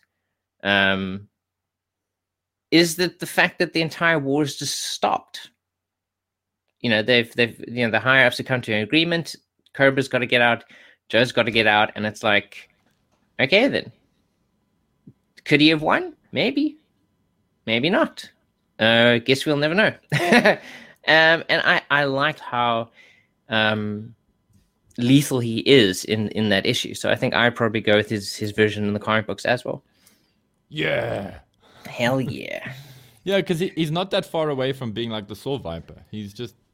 I think so, yeah. Um, yeah. and even though I haven't read a lot of the later issues, I did I did read up a little bit of about um kind of like how he is represented in the the comic books and i think he does go on to play a you know kind of like maybe not a major part but he is he's kind of like a double agent he's working for destro always um you know within the cobra hierarchy and he does kind of play a part as as the story continues on. So he's not just a guy who blows stuff up. Um he's he actually plays a part in the later stories in the comic books. Bang bang! Bye bye metalhead Seems your finest hour is split um, between comic and that one golden appearance in Pixels. Oh yeah, hell yeah. Ooh, we're hey secondary now. tier. Um, we're gonna start off with Lady Jaye. Ooh. Word. I mean, Word. she kind of straddles top tier and, and, and second tier, but I've I've moved her into the second tier because, well, let's make things interesting, shall we? Um, mm-hmm let's not do someone else in the, the, the, the vicinity of the, the order of scoop. Uh, let's let's let's move up a little bit higher to someone who has seen many an appearance. I mean, she was a sexy chick in Retaliation. She was uh, working with Flint to try and track down the Renegade Joes in Renegades. Mm-hmm. Uh, she's had a variety of different kind of takes on this character. She's always been very proficient? Does it come down to comic book or cartoon for you? Can her immortal appearance in the Sunbow animation like be usurped? Or is that kind of the Lady Jaye that always sticks in your mind? With that yeah. pack a day kind of vocal um, uh, delivery. I I gotta say I really love her Sunbow incarnation, and I love I, I love it. Like I really dig Lady Jaye from Sunbow because she is such a well handled character in that show that did lots of interesting stuff with her. I mean, last weekend we were talking about um, that episode where she's, you know, sort of pseudo related to Destro and there's a whole Cthulhu esque creature in the pit and all of that. They really did quite a lot of interesting stuff with Lady Jaye. So, you know, in the cartoon, she wasn't just like an appearance, she was a proper full bodied character. And you know, leading up to the show, uh, Lady Jaye as a character, I didn't do any research on because I have like this connection with the character that I felt okay. Well, what's the strongest memory I have of her? And the strongest memory I have of Lady Jaye is from the cartoon. It is from like episodes like Oda Cobra, and um, that uh, that episode with her and Destro, and there's just a lot of win there for me uh, for Lady Jaye that I didn't need to reach anywhere else to try and find a better appearance. So for me, it's Sunbow all the way, uh, just because they just nailed. Uh, let me rephrase that. They just got her right. They got her off right. I, I I would agree with that as well. um, I was I was kind of like reading a bit a bit beforehand. I, I don't know if it's true because I mean I, I'm never sure about Wikipedia pages, but she was created first for the cartoon, and then a year later they they made a figure of her, and then she was introduced into the comic books. I'm not sure if that's I- true or I would not. dispute that by just saying, like, obviously, like, you prepare the design sheets for your figures before, uh, before you actually start tooling up the plastic. Yeah, that, that's where I'm. I'm kind of thinking as well. I think obviously, like like uh, chronologically, she her first appearance may be in the cartoon. Yeah, they it was in um, been in development. 1984's The Revenge of Cobra, aka The Weather Dominator. Yes. So I mean, that's kind of where I'm coming from. I think Wikipedia maybe the person whoever it, they're just going chronologically. Oh, she first appeared here, then that means that that's you know where she comes from. Um, but I think yes, the toys generally do precede the the cartoon. You know, the cartoon is kind of like feeding off the toys. Like we, we need to make ads for the for the newest figures that are coming out. So of course we're going to put Lady Jane because she's coming out next year. Um, But I Uh, think Bod our actually he's Sunbow- going to assist us in the comments. Like, like there's oftentimes a two-year lead time. Yeah. Um, certainly. I mean, if you I'm go back sure. into the history of GI Joe, they they had everything ready to go, and then they waited a further year. I forget the exact reason, but uh, yeah, I mean, they, they were the, GI Joe could have had a 1981 release. Oh, But they didn't. can you They imagine how off. different things Mm. would have been. Also, I mean, crazy. like, also worth mentioning, um, and this may seem like a pretty stupid thing, but the toy of her has a design with a cap, with a with a little peak cap, and the animation version doesn't. And I'm pretty sure. I mean, you know, that the figure came first, and blah blah blah, but animating caps and hats and stuff like that in an a- animation series is like a pain in the butt, um, especially when you're trying to do a female character uh, at least in my experience and at least what I have experienced, you know, uh, sort of on the tertiary level. Uh, so I feel like she was made as a toy first, like just to just to Yeah, something to I mean, well, I was just going to add that in there. I mean, I just, I, it's, just- it seemed interesting that they kind of mentioned it up front, but, um, but I think they really get her in the Sunbow cartoon. I mean, she's probably one of my favorite characters. I mean, yes, I only watched the cartoon for the first time a couple of years ago. Um, you know, as we started um, doing episodes about the, the miniseries, and then eventually, obviously, we, we kept going. And I just kept watching it. Um, but she's featured quite a lot, and she's a really cool character in there. Um, and definitely some of my favorite episodes, like the the, the Toy Master one, whatever that one's called, um, oh yeah, is an awesome episode. I mean, the Games Master. games. the master. Games Master. That's probably one of my favorite episodes. A Flint Dille episode. quite a Uh, bit. ch- check out Cujo's uh, interview of Flint, Flint Dille.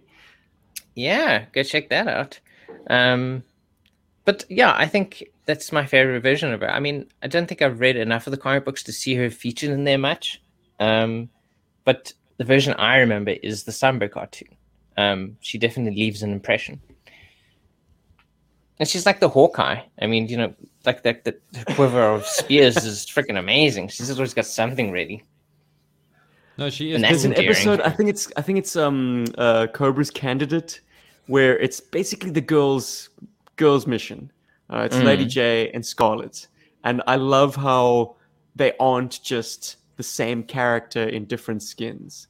Like there's a point where they're scaling extensive enterprises like corporate headquarters, and uh, Scarlett has a far easier time. Like she, they, they both get chucked out the window basically to their deaths. Uh, Scarlett manages to save herself a lot easier than Lady Jaye, which is it's cute. I mean, like they both have this their unique strengths, and unfortunately, you know, Spider-Man antics are are more Scarlett's thing. But Lady Yeah. J does kind of save herself in fine style. So I think it's uh, the cartoon show is going to sweep the boards. Um, And I, I do like. I just got to come back to that vocal delivery. It's just it's Oh. kind of it's mature in ways that I want a, a other depictions of Lady Jaye to be. Like I'd Uh-huh. love I'd love the female characters in GI Joe to not be cast young and sexy. I mean, they can be sexy, but make them slightly more mature, more seasoned women. Um, Yeah. The tendency in Hollywood is always to have eye candy of the younger, like the early twenties young, kind of variety. Yeah. I'm thinking early to mid thirties is very acceptable as as as your leading lady, and I wish I wish GI Joe had the kind of the the credibility to cast that way. You know, to it's- cast Oh, it'd be fantastic. to I, I cast hope they do smart that as opposed to TV cast. yeah, well, here's to hoping, but to cast smart into i- i- instead of casting sexy, Mm. because you can have it both ways. But yeah, I don't know, like, ha ha. Should, should we? Should, can we say that Adrianne Palicki, in spite of being a, a, a honey, um, and there are a few not not safe for work pictures of her lurking around, if if that's your thing, um, she was not right. She's probably the worst depiction of Lady Jaye.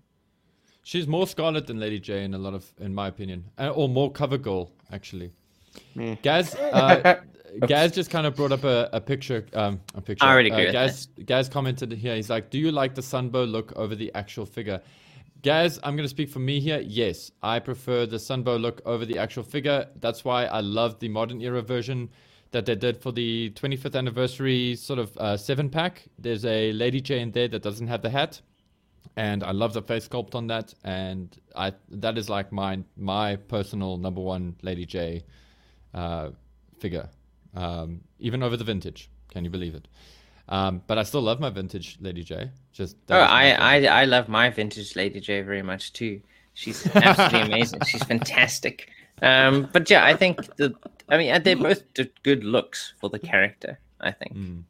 Um, I'm going to be the dissenting opinion and say nope. It's the classic action figure appearance over the cartoon appearance for me, for a simple but very important factor. low Lady. J is a tall action figure.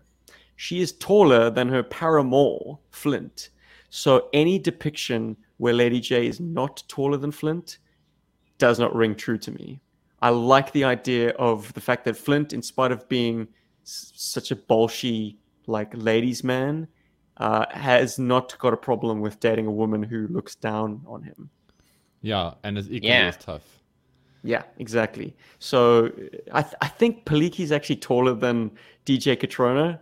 Uh, I, I might be way off, but like DJ l- gives me the vibe of someone who's short. But I'm like I say, I might be way off. the, the problem with Hollywood is like they skew your perceptions so badly. Um, anyways, uh, if they got that right, then points in favor of retaliation, I guess. Hmm. Shall we continue, gentlemen?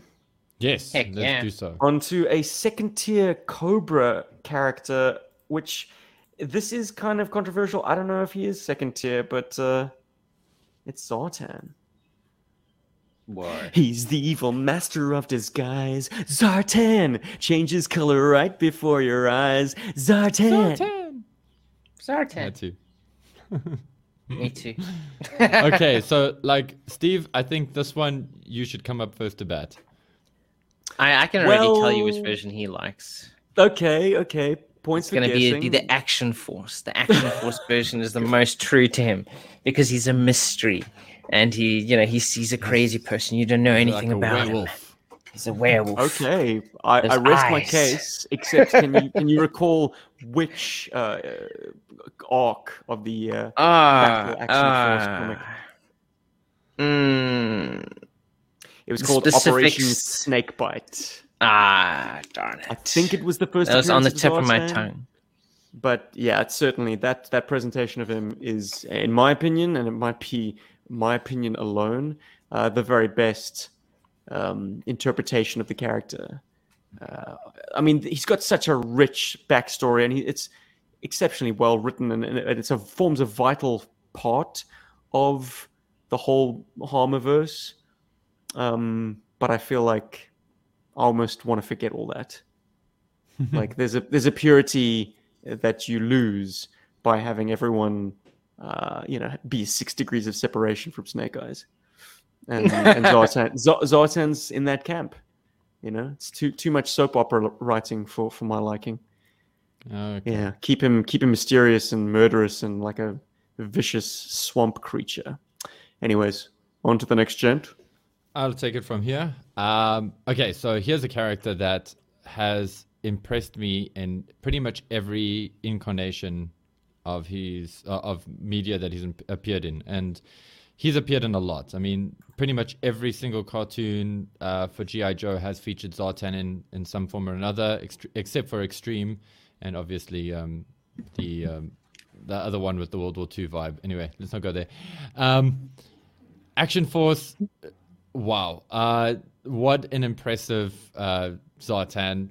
I remember Steve when you showed it to me the first time, it completely changed my whole view on Zartan. I was like, oh my god, this is just this is incredible. This is even the way it's drawn, everything in that Action Force uh, issue was just fantastic for Zartan, and I really, really, really, really love it. But the incarnation that just wins it just a little bit, and it's it's funny that um, you mentioned Hama. I have a deep fondness for that run. Uh, I believe it's like issue seventy. Uh, it's it's about 10 issues from issue 70 to about issue 81 83 around there could be off a little bit but it's basically zartan trying to find some form of um, what's the word i'm looking for he's redemption uh, he's sort of coming to terms with what he has done who he is all that stuff i really really Ooh, love I'm that thinking it's more in the 90s. It- it like could be- 85, 85 was SFX, which is the sil- the second silent issue. Or was it the Right. third? Anyways, it's the one where Zartan is trying to kill Storm Shadow. Um, Yeah. So by the time you get into the 90s, it's 90 or 91. Yeah, when he assumes the the the, the blind master's um, identity. Yeah. Mhm. Okay. So like, I really loved that. It stuck with me. I thought it was some of the coolest uh, writing that I had encountered in the comic book. I just really loved the arc. I loved this character, uh, Zartan, being as tortured as he was. And although not, uh, and arguably, you know, we can all argue about when the best appearance of Zartan in the comics is. That's just what makes him stand out for me. I mean, there's other great moments when he takes out Serpentor. Uh, Zartan in the Marvel run is fantastic. I absolutely love that version of Zartan. And it's literally just a hair above the Action Force interpretation of Zartan, which in itself is just a hair above the Sunbow interpretation. Um, I just I love those, but my absolute favorite is his is his comic uh, appearance. So good, so so cool. Uh, And I suppose there are still some mysteries to Hmm. Zartan. While we know his dealings with the Arashikage and his involvement there, we still have no idea like where he got his military training. Because it's been Mhm. said before, he's not just a you know a biker thug. Like he's perhaps one of the, the most competent field commanders like Cobra's ever had. Mhm. Like he's led troops in the field, he's led tank divisions in the Cobra Island Civil War, and uh, he was a great success. Uh, kind of rose out of uh, out of all the the, the, the, the higher ups and and kind of became the top dog. And a, a potent like act of God. Yeah, like Mm. if you want someone taken mean, out, call Eyes. Zartan. Yeah. Yeah. No, that's the thing. He's just he's such a great character and he's just so well handled across different media. I mean, even in Renegades, love love it or hate it, um, that that version of Zartan is actually pretty cool. Like he's just he's just so creepy. And the toy was actually no, Renegades. Renegades. Renegades. Renegades. Like, and that version of the toy is actually really interesting. It's got the light piping and everything. It's just a pity it doesn't have the articulation that it deserves. Um, the Renegades version, I mean, the Resolute version is also awesome. And in my opinion, sports one of the best looks for his toy. Probably my second favorite next to the original. Kind Such of teched cool- out, eh? yeah, teched out and also just psychotic. I mean, like at that point in that, he's just lost his mind, and it's just such a great like take on him. Um, Sure. also, it is a he's a- bit one note though. He's like It is, just is. like baddie. There's no other dimension to him. But in its defense, like if you had to deal with the entire GI Joe mythology in like five minute bites, you can't really pay respects to everyone and No, their true. complexities. Yeah. And Rob, who do where do you feel Zartan shone brightest for you? I want to say the movies because because I absolutely love Arnold Vosloo. He's Um, so even good. Local they- boy. Even though he, you know, he he appears in the first movie, but he hardly appears in the second one because he's like the bloody president for the whole thing. Um, but I th- it was an interesting portrayal of the character. I mean, you kind of get a, a little feeling of his craziness. I mean, he's got that stupid whistle that he does the whole time. Um, he kills CoverGirl. Um, yeah, there it Dude. is. Uh, You know that I take it as read that Zartan is actually South African. Like, please, please, just give us one and give us the best one, please. I Yeah, think he should be. I mean. I think one of the best. connection is my, my, my favorite, like little nugget to take from GI Joe's abortive cinematic exploit. But, One of the best. I'm I gonna keep mean, that one. one of the best versions of the toy, I think, is the Arnold Vosloo, um, the one you know that has the Arnold Vosloo face. I think I think that's definitely one of the best versions. Um, Well, Steve has should that, be like South prototype figure. Yes, that, one. of the I think that's Mystic probably. Zartan, but with Vosloo's head. Yeah. I think that's one of the best. Uh, and it's just so cool to have us African playing this character. I just wish they could have had him play him more like uh, you know like the version that he is perhaps in Action Force. Um, even though I haven't read the Action Force comic books, Stephen has hyped this thing up forever. And the, the kind of the way that he he he kind of like goes on about how um how psychotic Zartan is in there, how mysterious he is. He feels like he would be the version that I would like the most. Um, if only they would draw him more like Arnold Vosloo, then I would definitely be behind that. I think maybe this week I'll spend a little time reading Action Force. Um, try find the snake snake fire um, issues. Snake bite.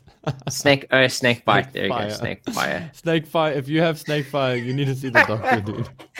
Um, I'll spend a bit of time fire. finding that. Um, and yeah, and obviously Cobra, G.I. Joe Cobra, so I can read more about Randall, Scoops. Randall, Randall. More. Sorry. Habib Marwan. Uh, still my as such a favorite cool of his movie. performances.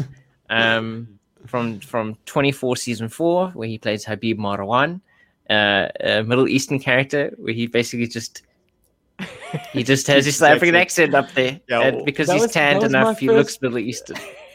That was my first blushings with 24. Nice. Arnie.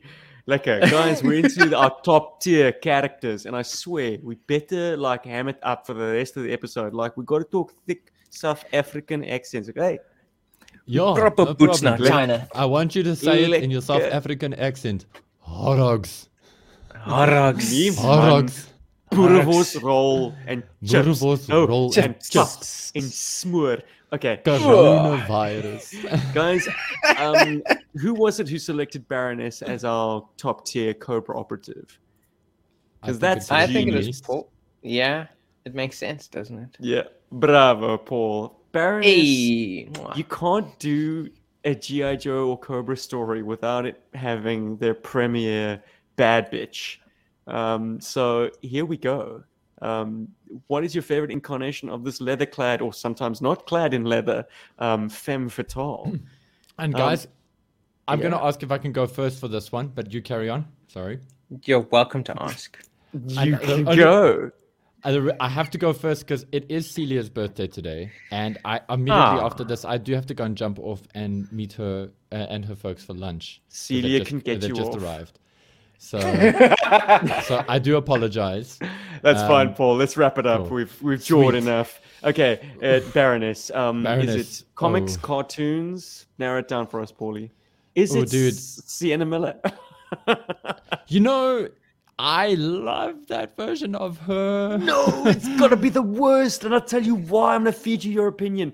The reason she's called a Baroness, she's called Baroness only because part of her cover was to, well, part of her infiltration job was to marry a Baron.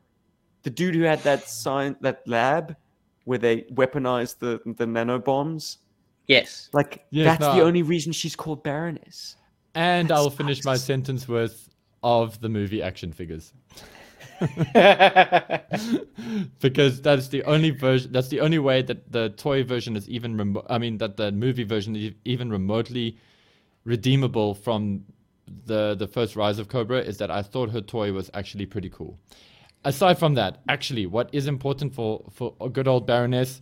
It's two words, ladies and gentlemen. Morgan Lofting. That woman brings such a gravitas and such a presence to Baroness on the uh, in the animation series that I have been crushing on both Baroness and Lady Jaye for such a long time since first seeing them in the cartoon, uh, notably or the Cobra, that uh, I cannot divorce myself from the Sunbow version of Baroness. In fact, the Baroness in the comic books is still the Sunbow version for me. okay, that's how it is. She's such an amazing. I love Baroness. I think what a complex villain. Just what a terror, like wonderfully complex villain that uses everything that a woman has. Um, as a villain. And it just makes it so great. And they managed to get that right in the Sunbow show as well, if you can read between the lines. And I'm pretty sure that that was intended.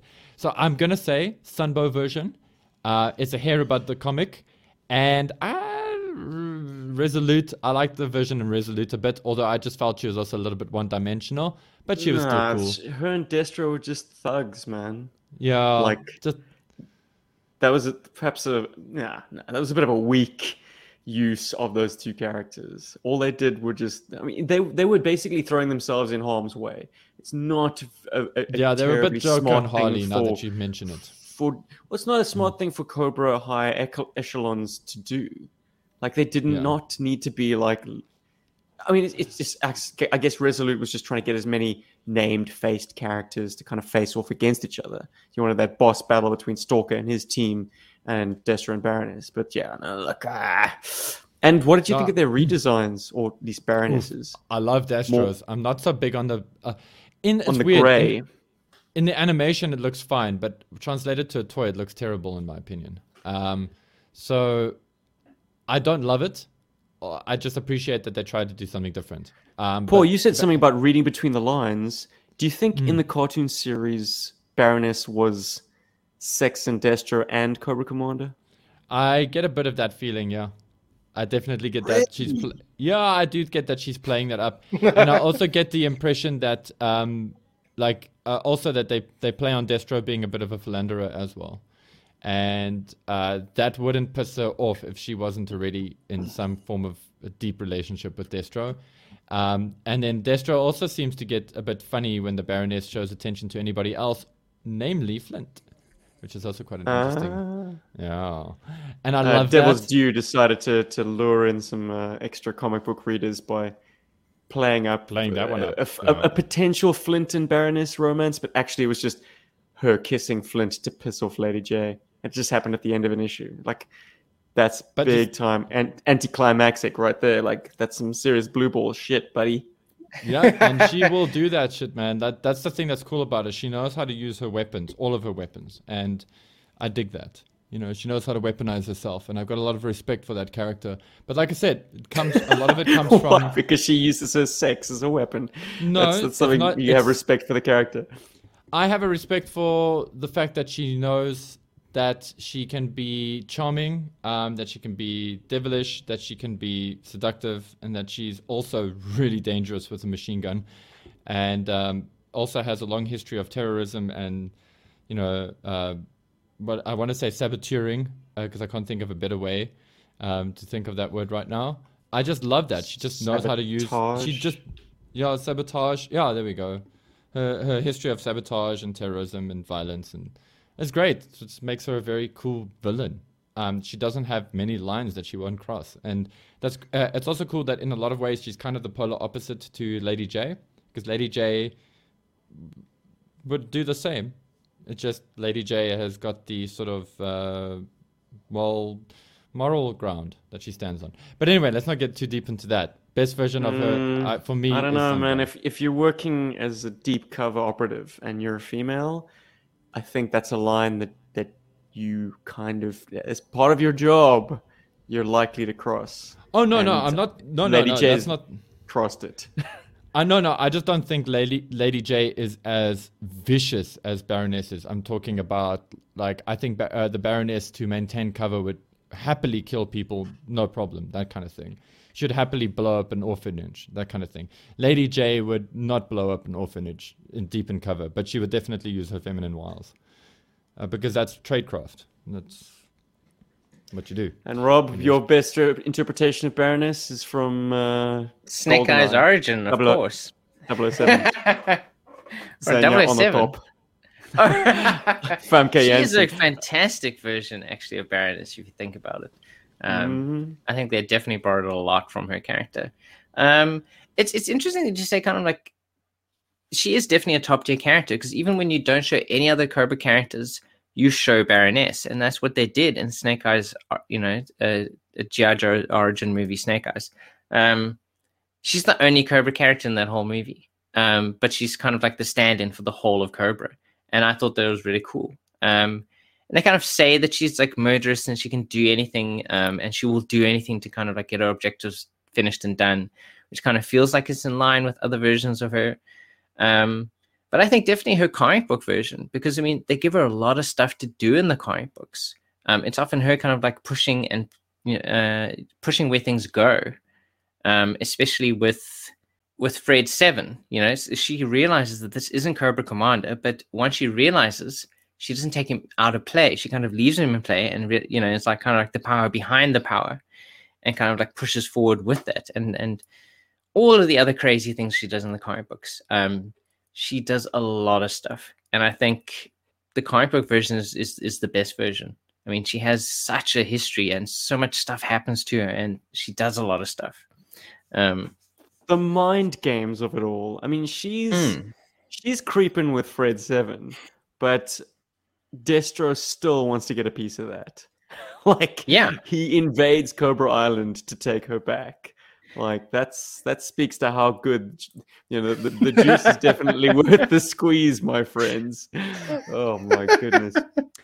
Um, I think because of your reasons, I'm gonna offer a contrasting opinion, Rob, that mm, for all the info and insight we get uh, into Baroness in the comic book is almost too much. Once again, it's a case of like six degrees of separation from Snake Eyes. Her older Mhm. brother was killed in Vietnam. Snake Eyes got pegged for it. Um, and that's why she has this kind of feud with Snake uh, and anyone attached to him. So she guns down Scarlet. Like it's very soap opera writing and it kind of dilutes the purity of, of Baroness's ruthlessness. Um, Hmm. There are times when she's played for laughs, even, and that's okay, man. A comic book has a long lifespan and it can't always be best hits. But getting back to Battle Action Force, there is a plot arc called The Baroness, which serves to introduce her as, you know, her early career. Um, and hats off to the, the the the Action Force writers for dealing with characters in turn like that, because this this was happening back in 1984 or five, so early doors, and they decided like let's give this character her spotlight.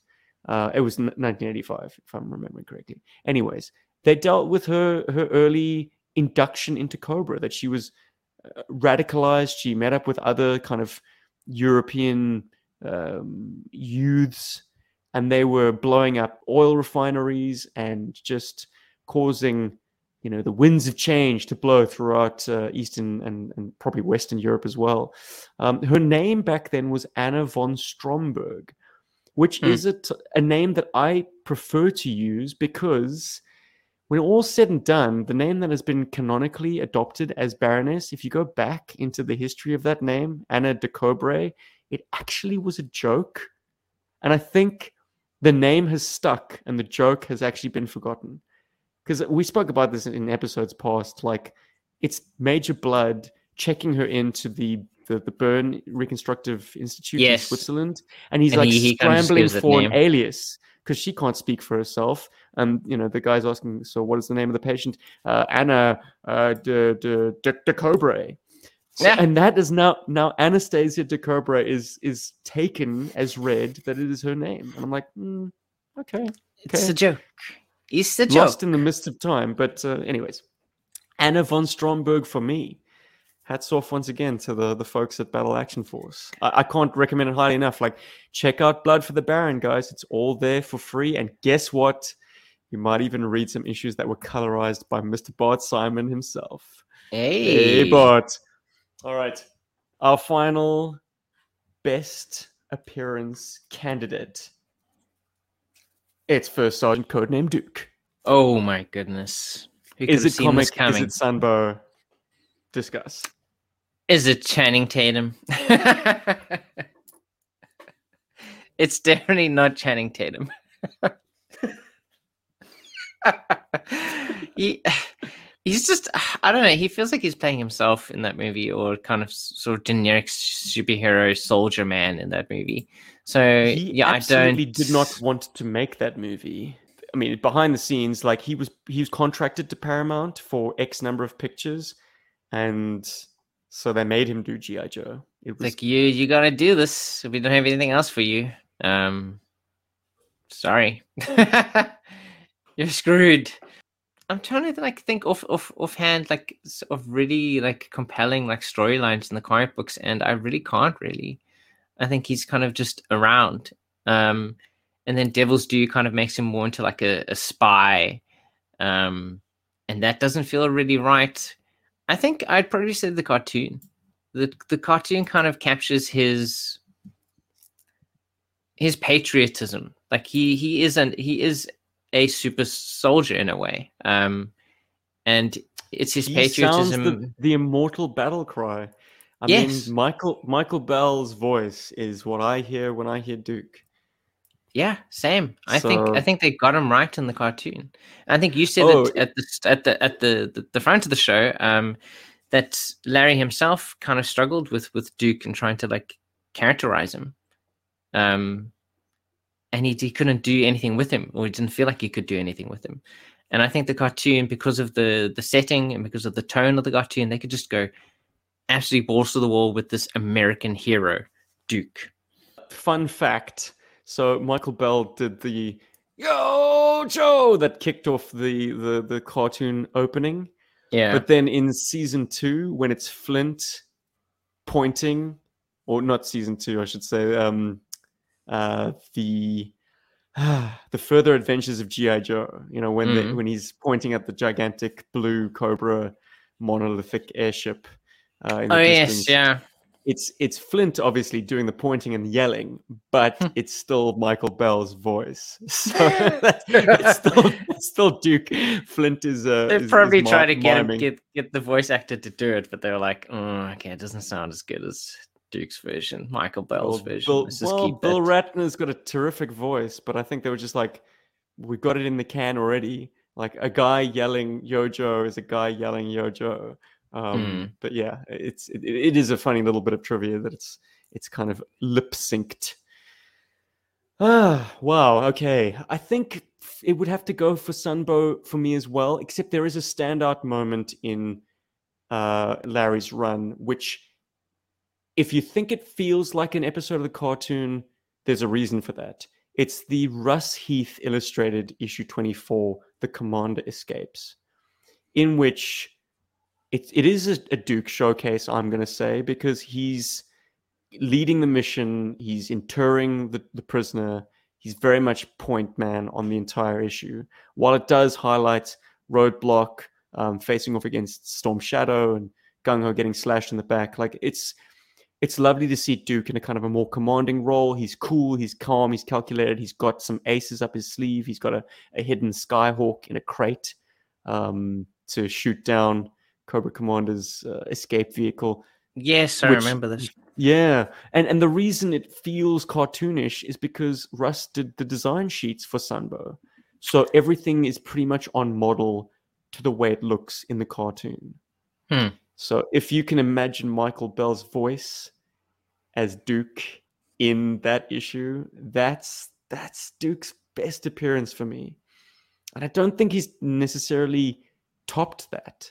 He just there's got to be a feel of like a veteran soldier. It's never going to be the Channing Tatum um, appearance. And by the same token, like modern animation approaches like Sigma 6, you know, Duke's always going to be front and center, but they've de-aged him. Same with He- Re- uh, Very young Renegade. in most appearances. Yeah, Yeah. he's he's he's young. He's wet behind the ears. That's often a plot device. No, that's not Duke. Do that to anyone else. Do that to you know all the kind of the young men populating GI Joe. Because let's face it, like you know, you and I are not young men anymore, Rob. So all of a sudden, the entire GI Joe roster, save for a handful, are now our junior, uh, Yeah. least in age. So like, it's okay to play the tropes of of inexperience, even for like a hardcore combat unit guy. But that's not Duke. Duke's always got the answers. Um, and if he doesn't, he sure as hell convinces everyone else that he's got the answers. uh, yeah, just he'll figure it out. He, that's what a good master sergeant does. You know, he kind of takes control of a situation, I think, and kind of like keeps people motivated and keeps them going. I think if Paul was here, he would agree it was the cartoon one. So I think I definitely win this round. yeah, yeah. And and something tells me that resident uh, uh, Duke aficionado Diana Davis would also probably fall in line with uh, Sunbow. Though, as I said, Duke's had some interesting strings added to his bow in recent comic book exploits. Like, did you know that he had a wife um, Hmm. before he joined GI Joe, and she had been um, captured, presumed dead, all the time that he'd been serving as a Joe, and then suddenly kind of steps back into his life. Hey, That is wild. I I know. I have to do a lot more reading. I I have so much to read now. Okay, so I need to read all of GI Joe, Real American Hero, uh, Battle Action Force, and GI Joe Cobra. Indeed. Uh, and I'm going to address something Bart in the comments is is uh, indicating that yes, uh, Decobre is now indicated on Baroness's file cards.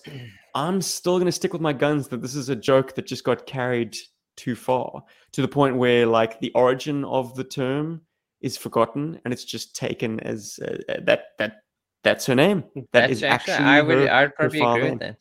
I I wouldn't be um I wouldn't be surprised if going forward on Snake Eyes' uh, file cards they actually put his real name as Snake Eyes, based off uh, Snake Eyes the Origins movie. Mhm. Because that's his name. That's his only name in that movie is Snake Eyes. So from now on, file name will be Eyes Snake. Do we have time Oh. for a little bit of Postbox the Pit? Heck yeah, dude. So let's rip open Postbox the Pit uh, with our wish lists once again. We are eventually getting through all of them. Uh, Facebook, as I said, was the most numerous, and we've left it till last.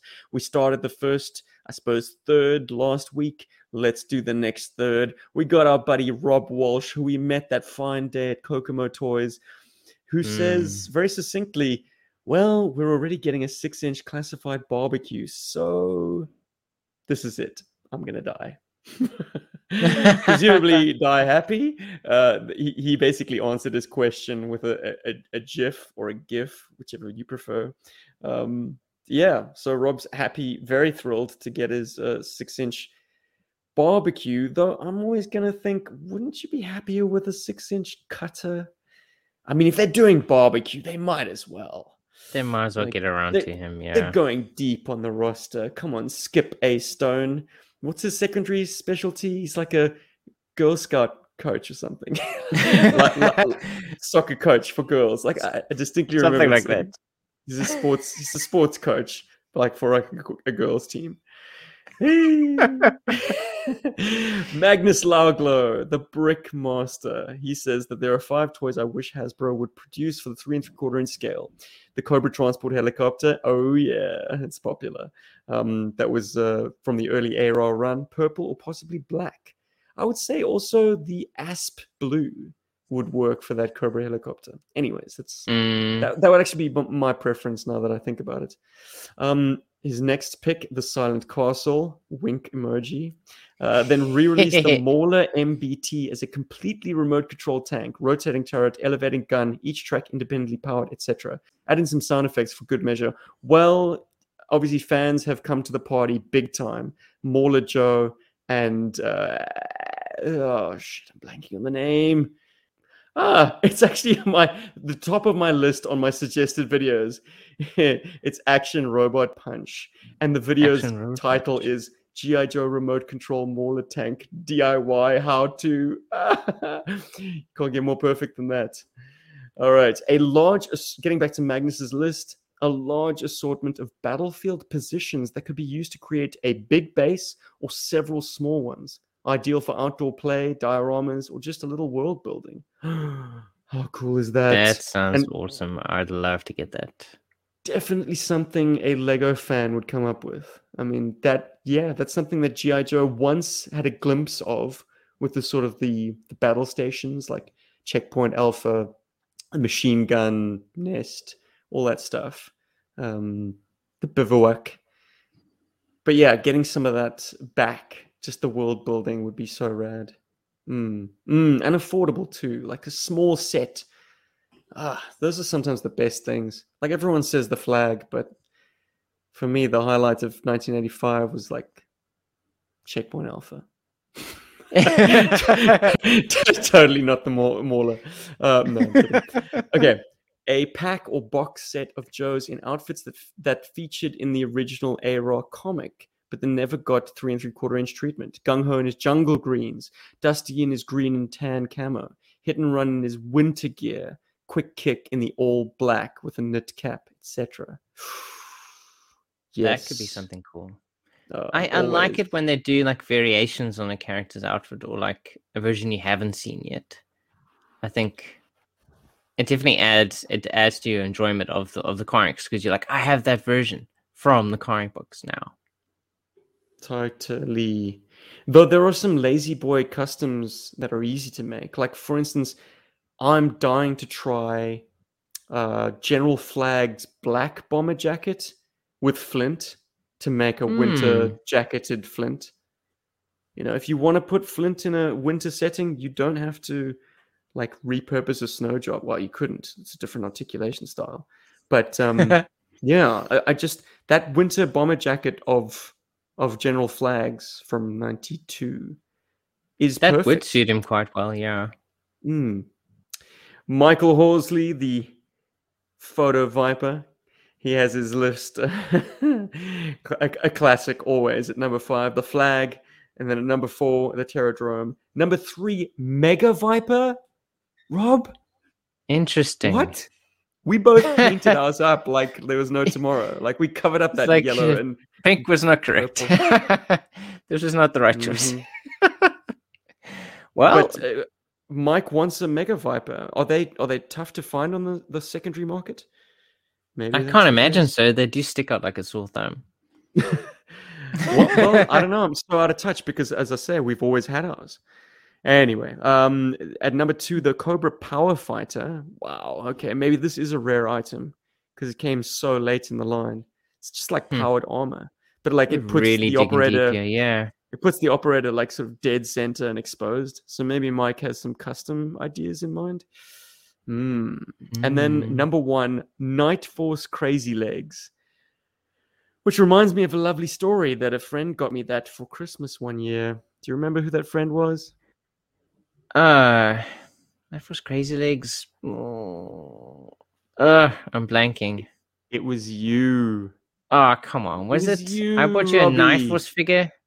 You bought me Night Force Crazy Legs I should with get that gun, for myself. with the folding stock, with the parachute pack. Like he was complete. Yeah. It was the same year you also got me a Zarana. And I immediately said, hmm, she's a bit loose in the O ring. And you're like, oh, well, we'll just change it out. And then to that, I replied, no, no, no, we, we can't. We can't. She's glued together. oh, I didn't know about that. I'm sorry, Steve. But I'll have you know that I managed to actually uh, get that Zarana open uh, with the minimum uh, uh, fuss. oh, She's got a fresh O-ring, and um, I've now got a, a bonus extra Zarana that came in a sort of a, a trade, and that Oh, Zarana There you is go. your Zarana. Ah. Hey. Fantastic. Well, at least I don't get the one with the bum O-ring. you think I, I'm the only one who knows how to tell them apart. Anywho, uh, Oh, Robbie, I think we'll leave it there for uh, for episode two one four. Um, not bad. Uh, we seldom uh, get uh, dropout from old Paulie. He surreptitiously just ushered He himself. he just left us. Um, but I mean, obviously this, this Celia got him is off. very important to him. You know, Ce- Celia got him off there. Um, happy birthday, Celia! If you hear that right after what I just said, um, yeah, I hope you I hope you have a good birthday. she gets to, she gets to open the present. Hey. all right, all right, all right. Uh, Yo, Joburg, everybody! Thanks for joining us, everybody in the um, the live studio audience. If you're uh, itching to join us uh, in that uh, particular fashion, we record once a week. Uh, but the way to join that group would be to become Patreons at any tier. Uh, so we, we don't sort of uh, gatekeep Don't with, like- discriminate. Yes. Anyone, if, Exactly, if you're part of the Joe Force, uh, you can come join us. You can listen to us talking shit for like three hours, and then Stephen edits it down to two hours. It's amazing. It is absolutely incredible. Yeah. So join us on Patreon. Um, uh, we've had no bad reviews so far from everyone who likes us. Thank you to everyone that that uh, contributes, who who enjoys what we do enough to kind of you know throw a bit of uh, you know throw what, what's that song from The Witcher? Chucking in the buck. Uh, I don't know. Just basically keeping know. the lights running for GI Joe Big. I mean, we we we we're not about to um, quit our day jobs, but uh, this certainly helps. Uh, you know, keeping us uh, keeping the wheels greased and uh, occasionally getting us the odd toy to review. What? Hey, Absolutely, amazing. and also paying for for all the things that you know kind of like keep the operation going. Um, so thank you to everyone who who is part of the Joe Force. We appreciate every single one of you. Um, and if you love us even more, you can check out our GI Joe inspired GI Joe Brick t-shirts on teespring.com. Um, there's some really cool designs in there. I know Paul is always excited to try and add more on there, and he does occasionally. So always keep your eye out for new things coming out. Uh, when Look, I'm going to say that you know, like GI Joe shirts, there are a wild number of variations that you can no, no doubt track down Oh, online. absolutely. And a lot of them are taking IPs from Hasbro, Hasbro, whether they've asked permission or not.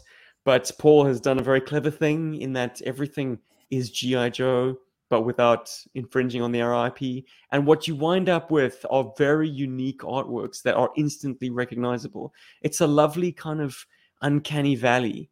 Um, so if Mm. you want some of the most unique GI Joe apparel out there, check out our store on Teespring. Woohoo! Yeah, have a look. Check it out. Hunt Buy over. something nice. Hand over hand. Get there quick. All right, let's close it out. Robbie, once again, thank you for joining me, my friend. It's Heck uh, yeah, lovely that dude. we have this thing um, that we do together. We still play GI Joe in a sense. In a sense, we definitely do, and we'll even play more soon. We'll be using our creative imaginations as we we, we dip our toes, our little fingers into role playing. Finally, GI Joe role playing. Um, we don't even have to leave our wheelhouse to enjoy role playing. Catch you next week, Joe Burgers. Thanks for listening, commenting, liking. Thank you. Uh, and Love subscribing to this channel. Uh, we always appreciate it. We see you and we love this community. You can always get in touch with us uh, on a real South African hero at gmail.com if you want to write us a nice lengthy email, which we'll most likely read out on the show, or you can drop us a voice note using, uh, uh, you know, just attach an MP3 file and we will play it. Haven't had one of those in a while. Alternatively, you could comment on this YouTube thread or wherever we're social, be it Instagram, Twitter, or Facebook group. Just search G.I. Joeberg and go to town. And that's Heck yeah. all I have to say about that. 214 out. Yeah, yeah. Yeah, yeah.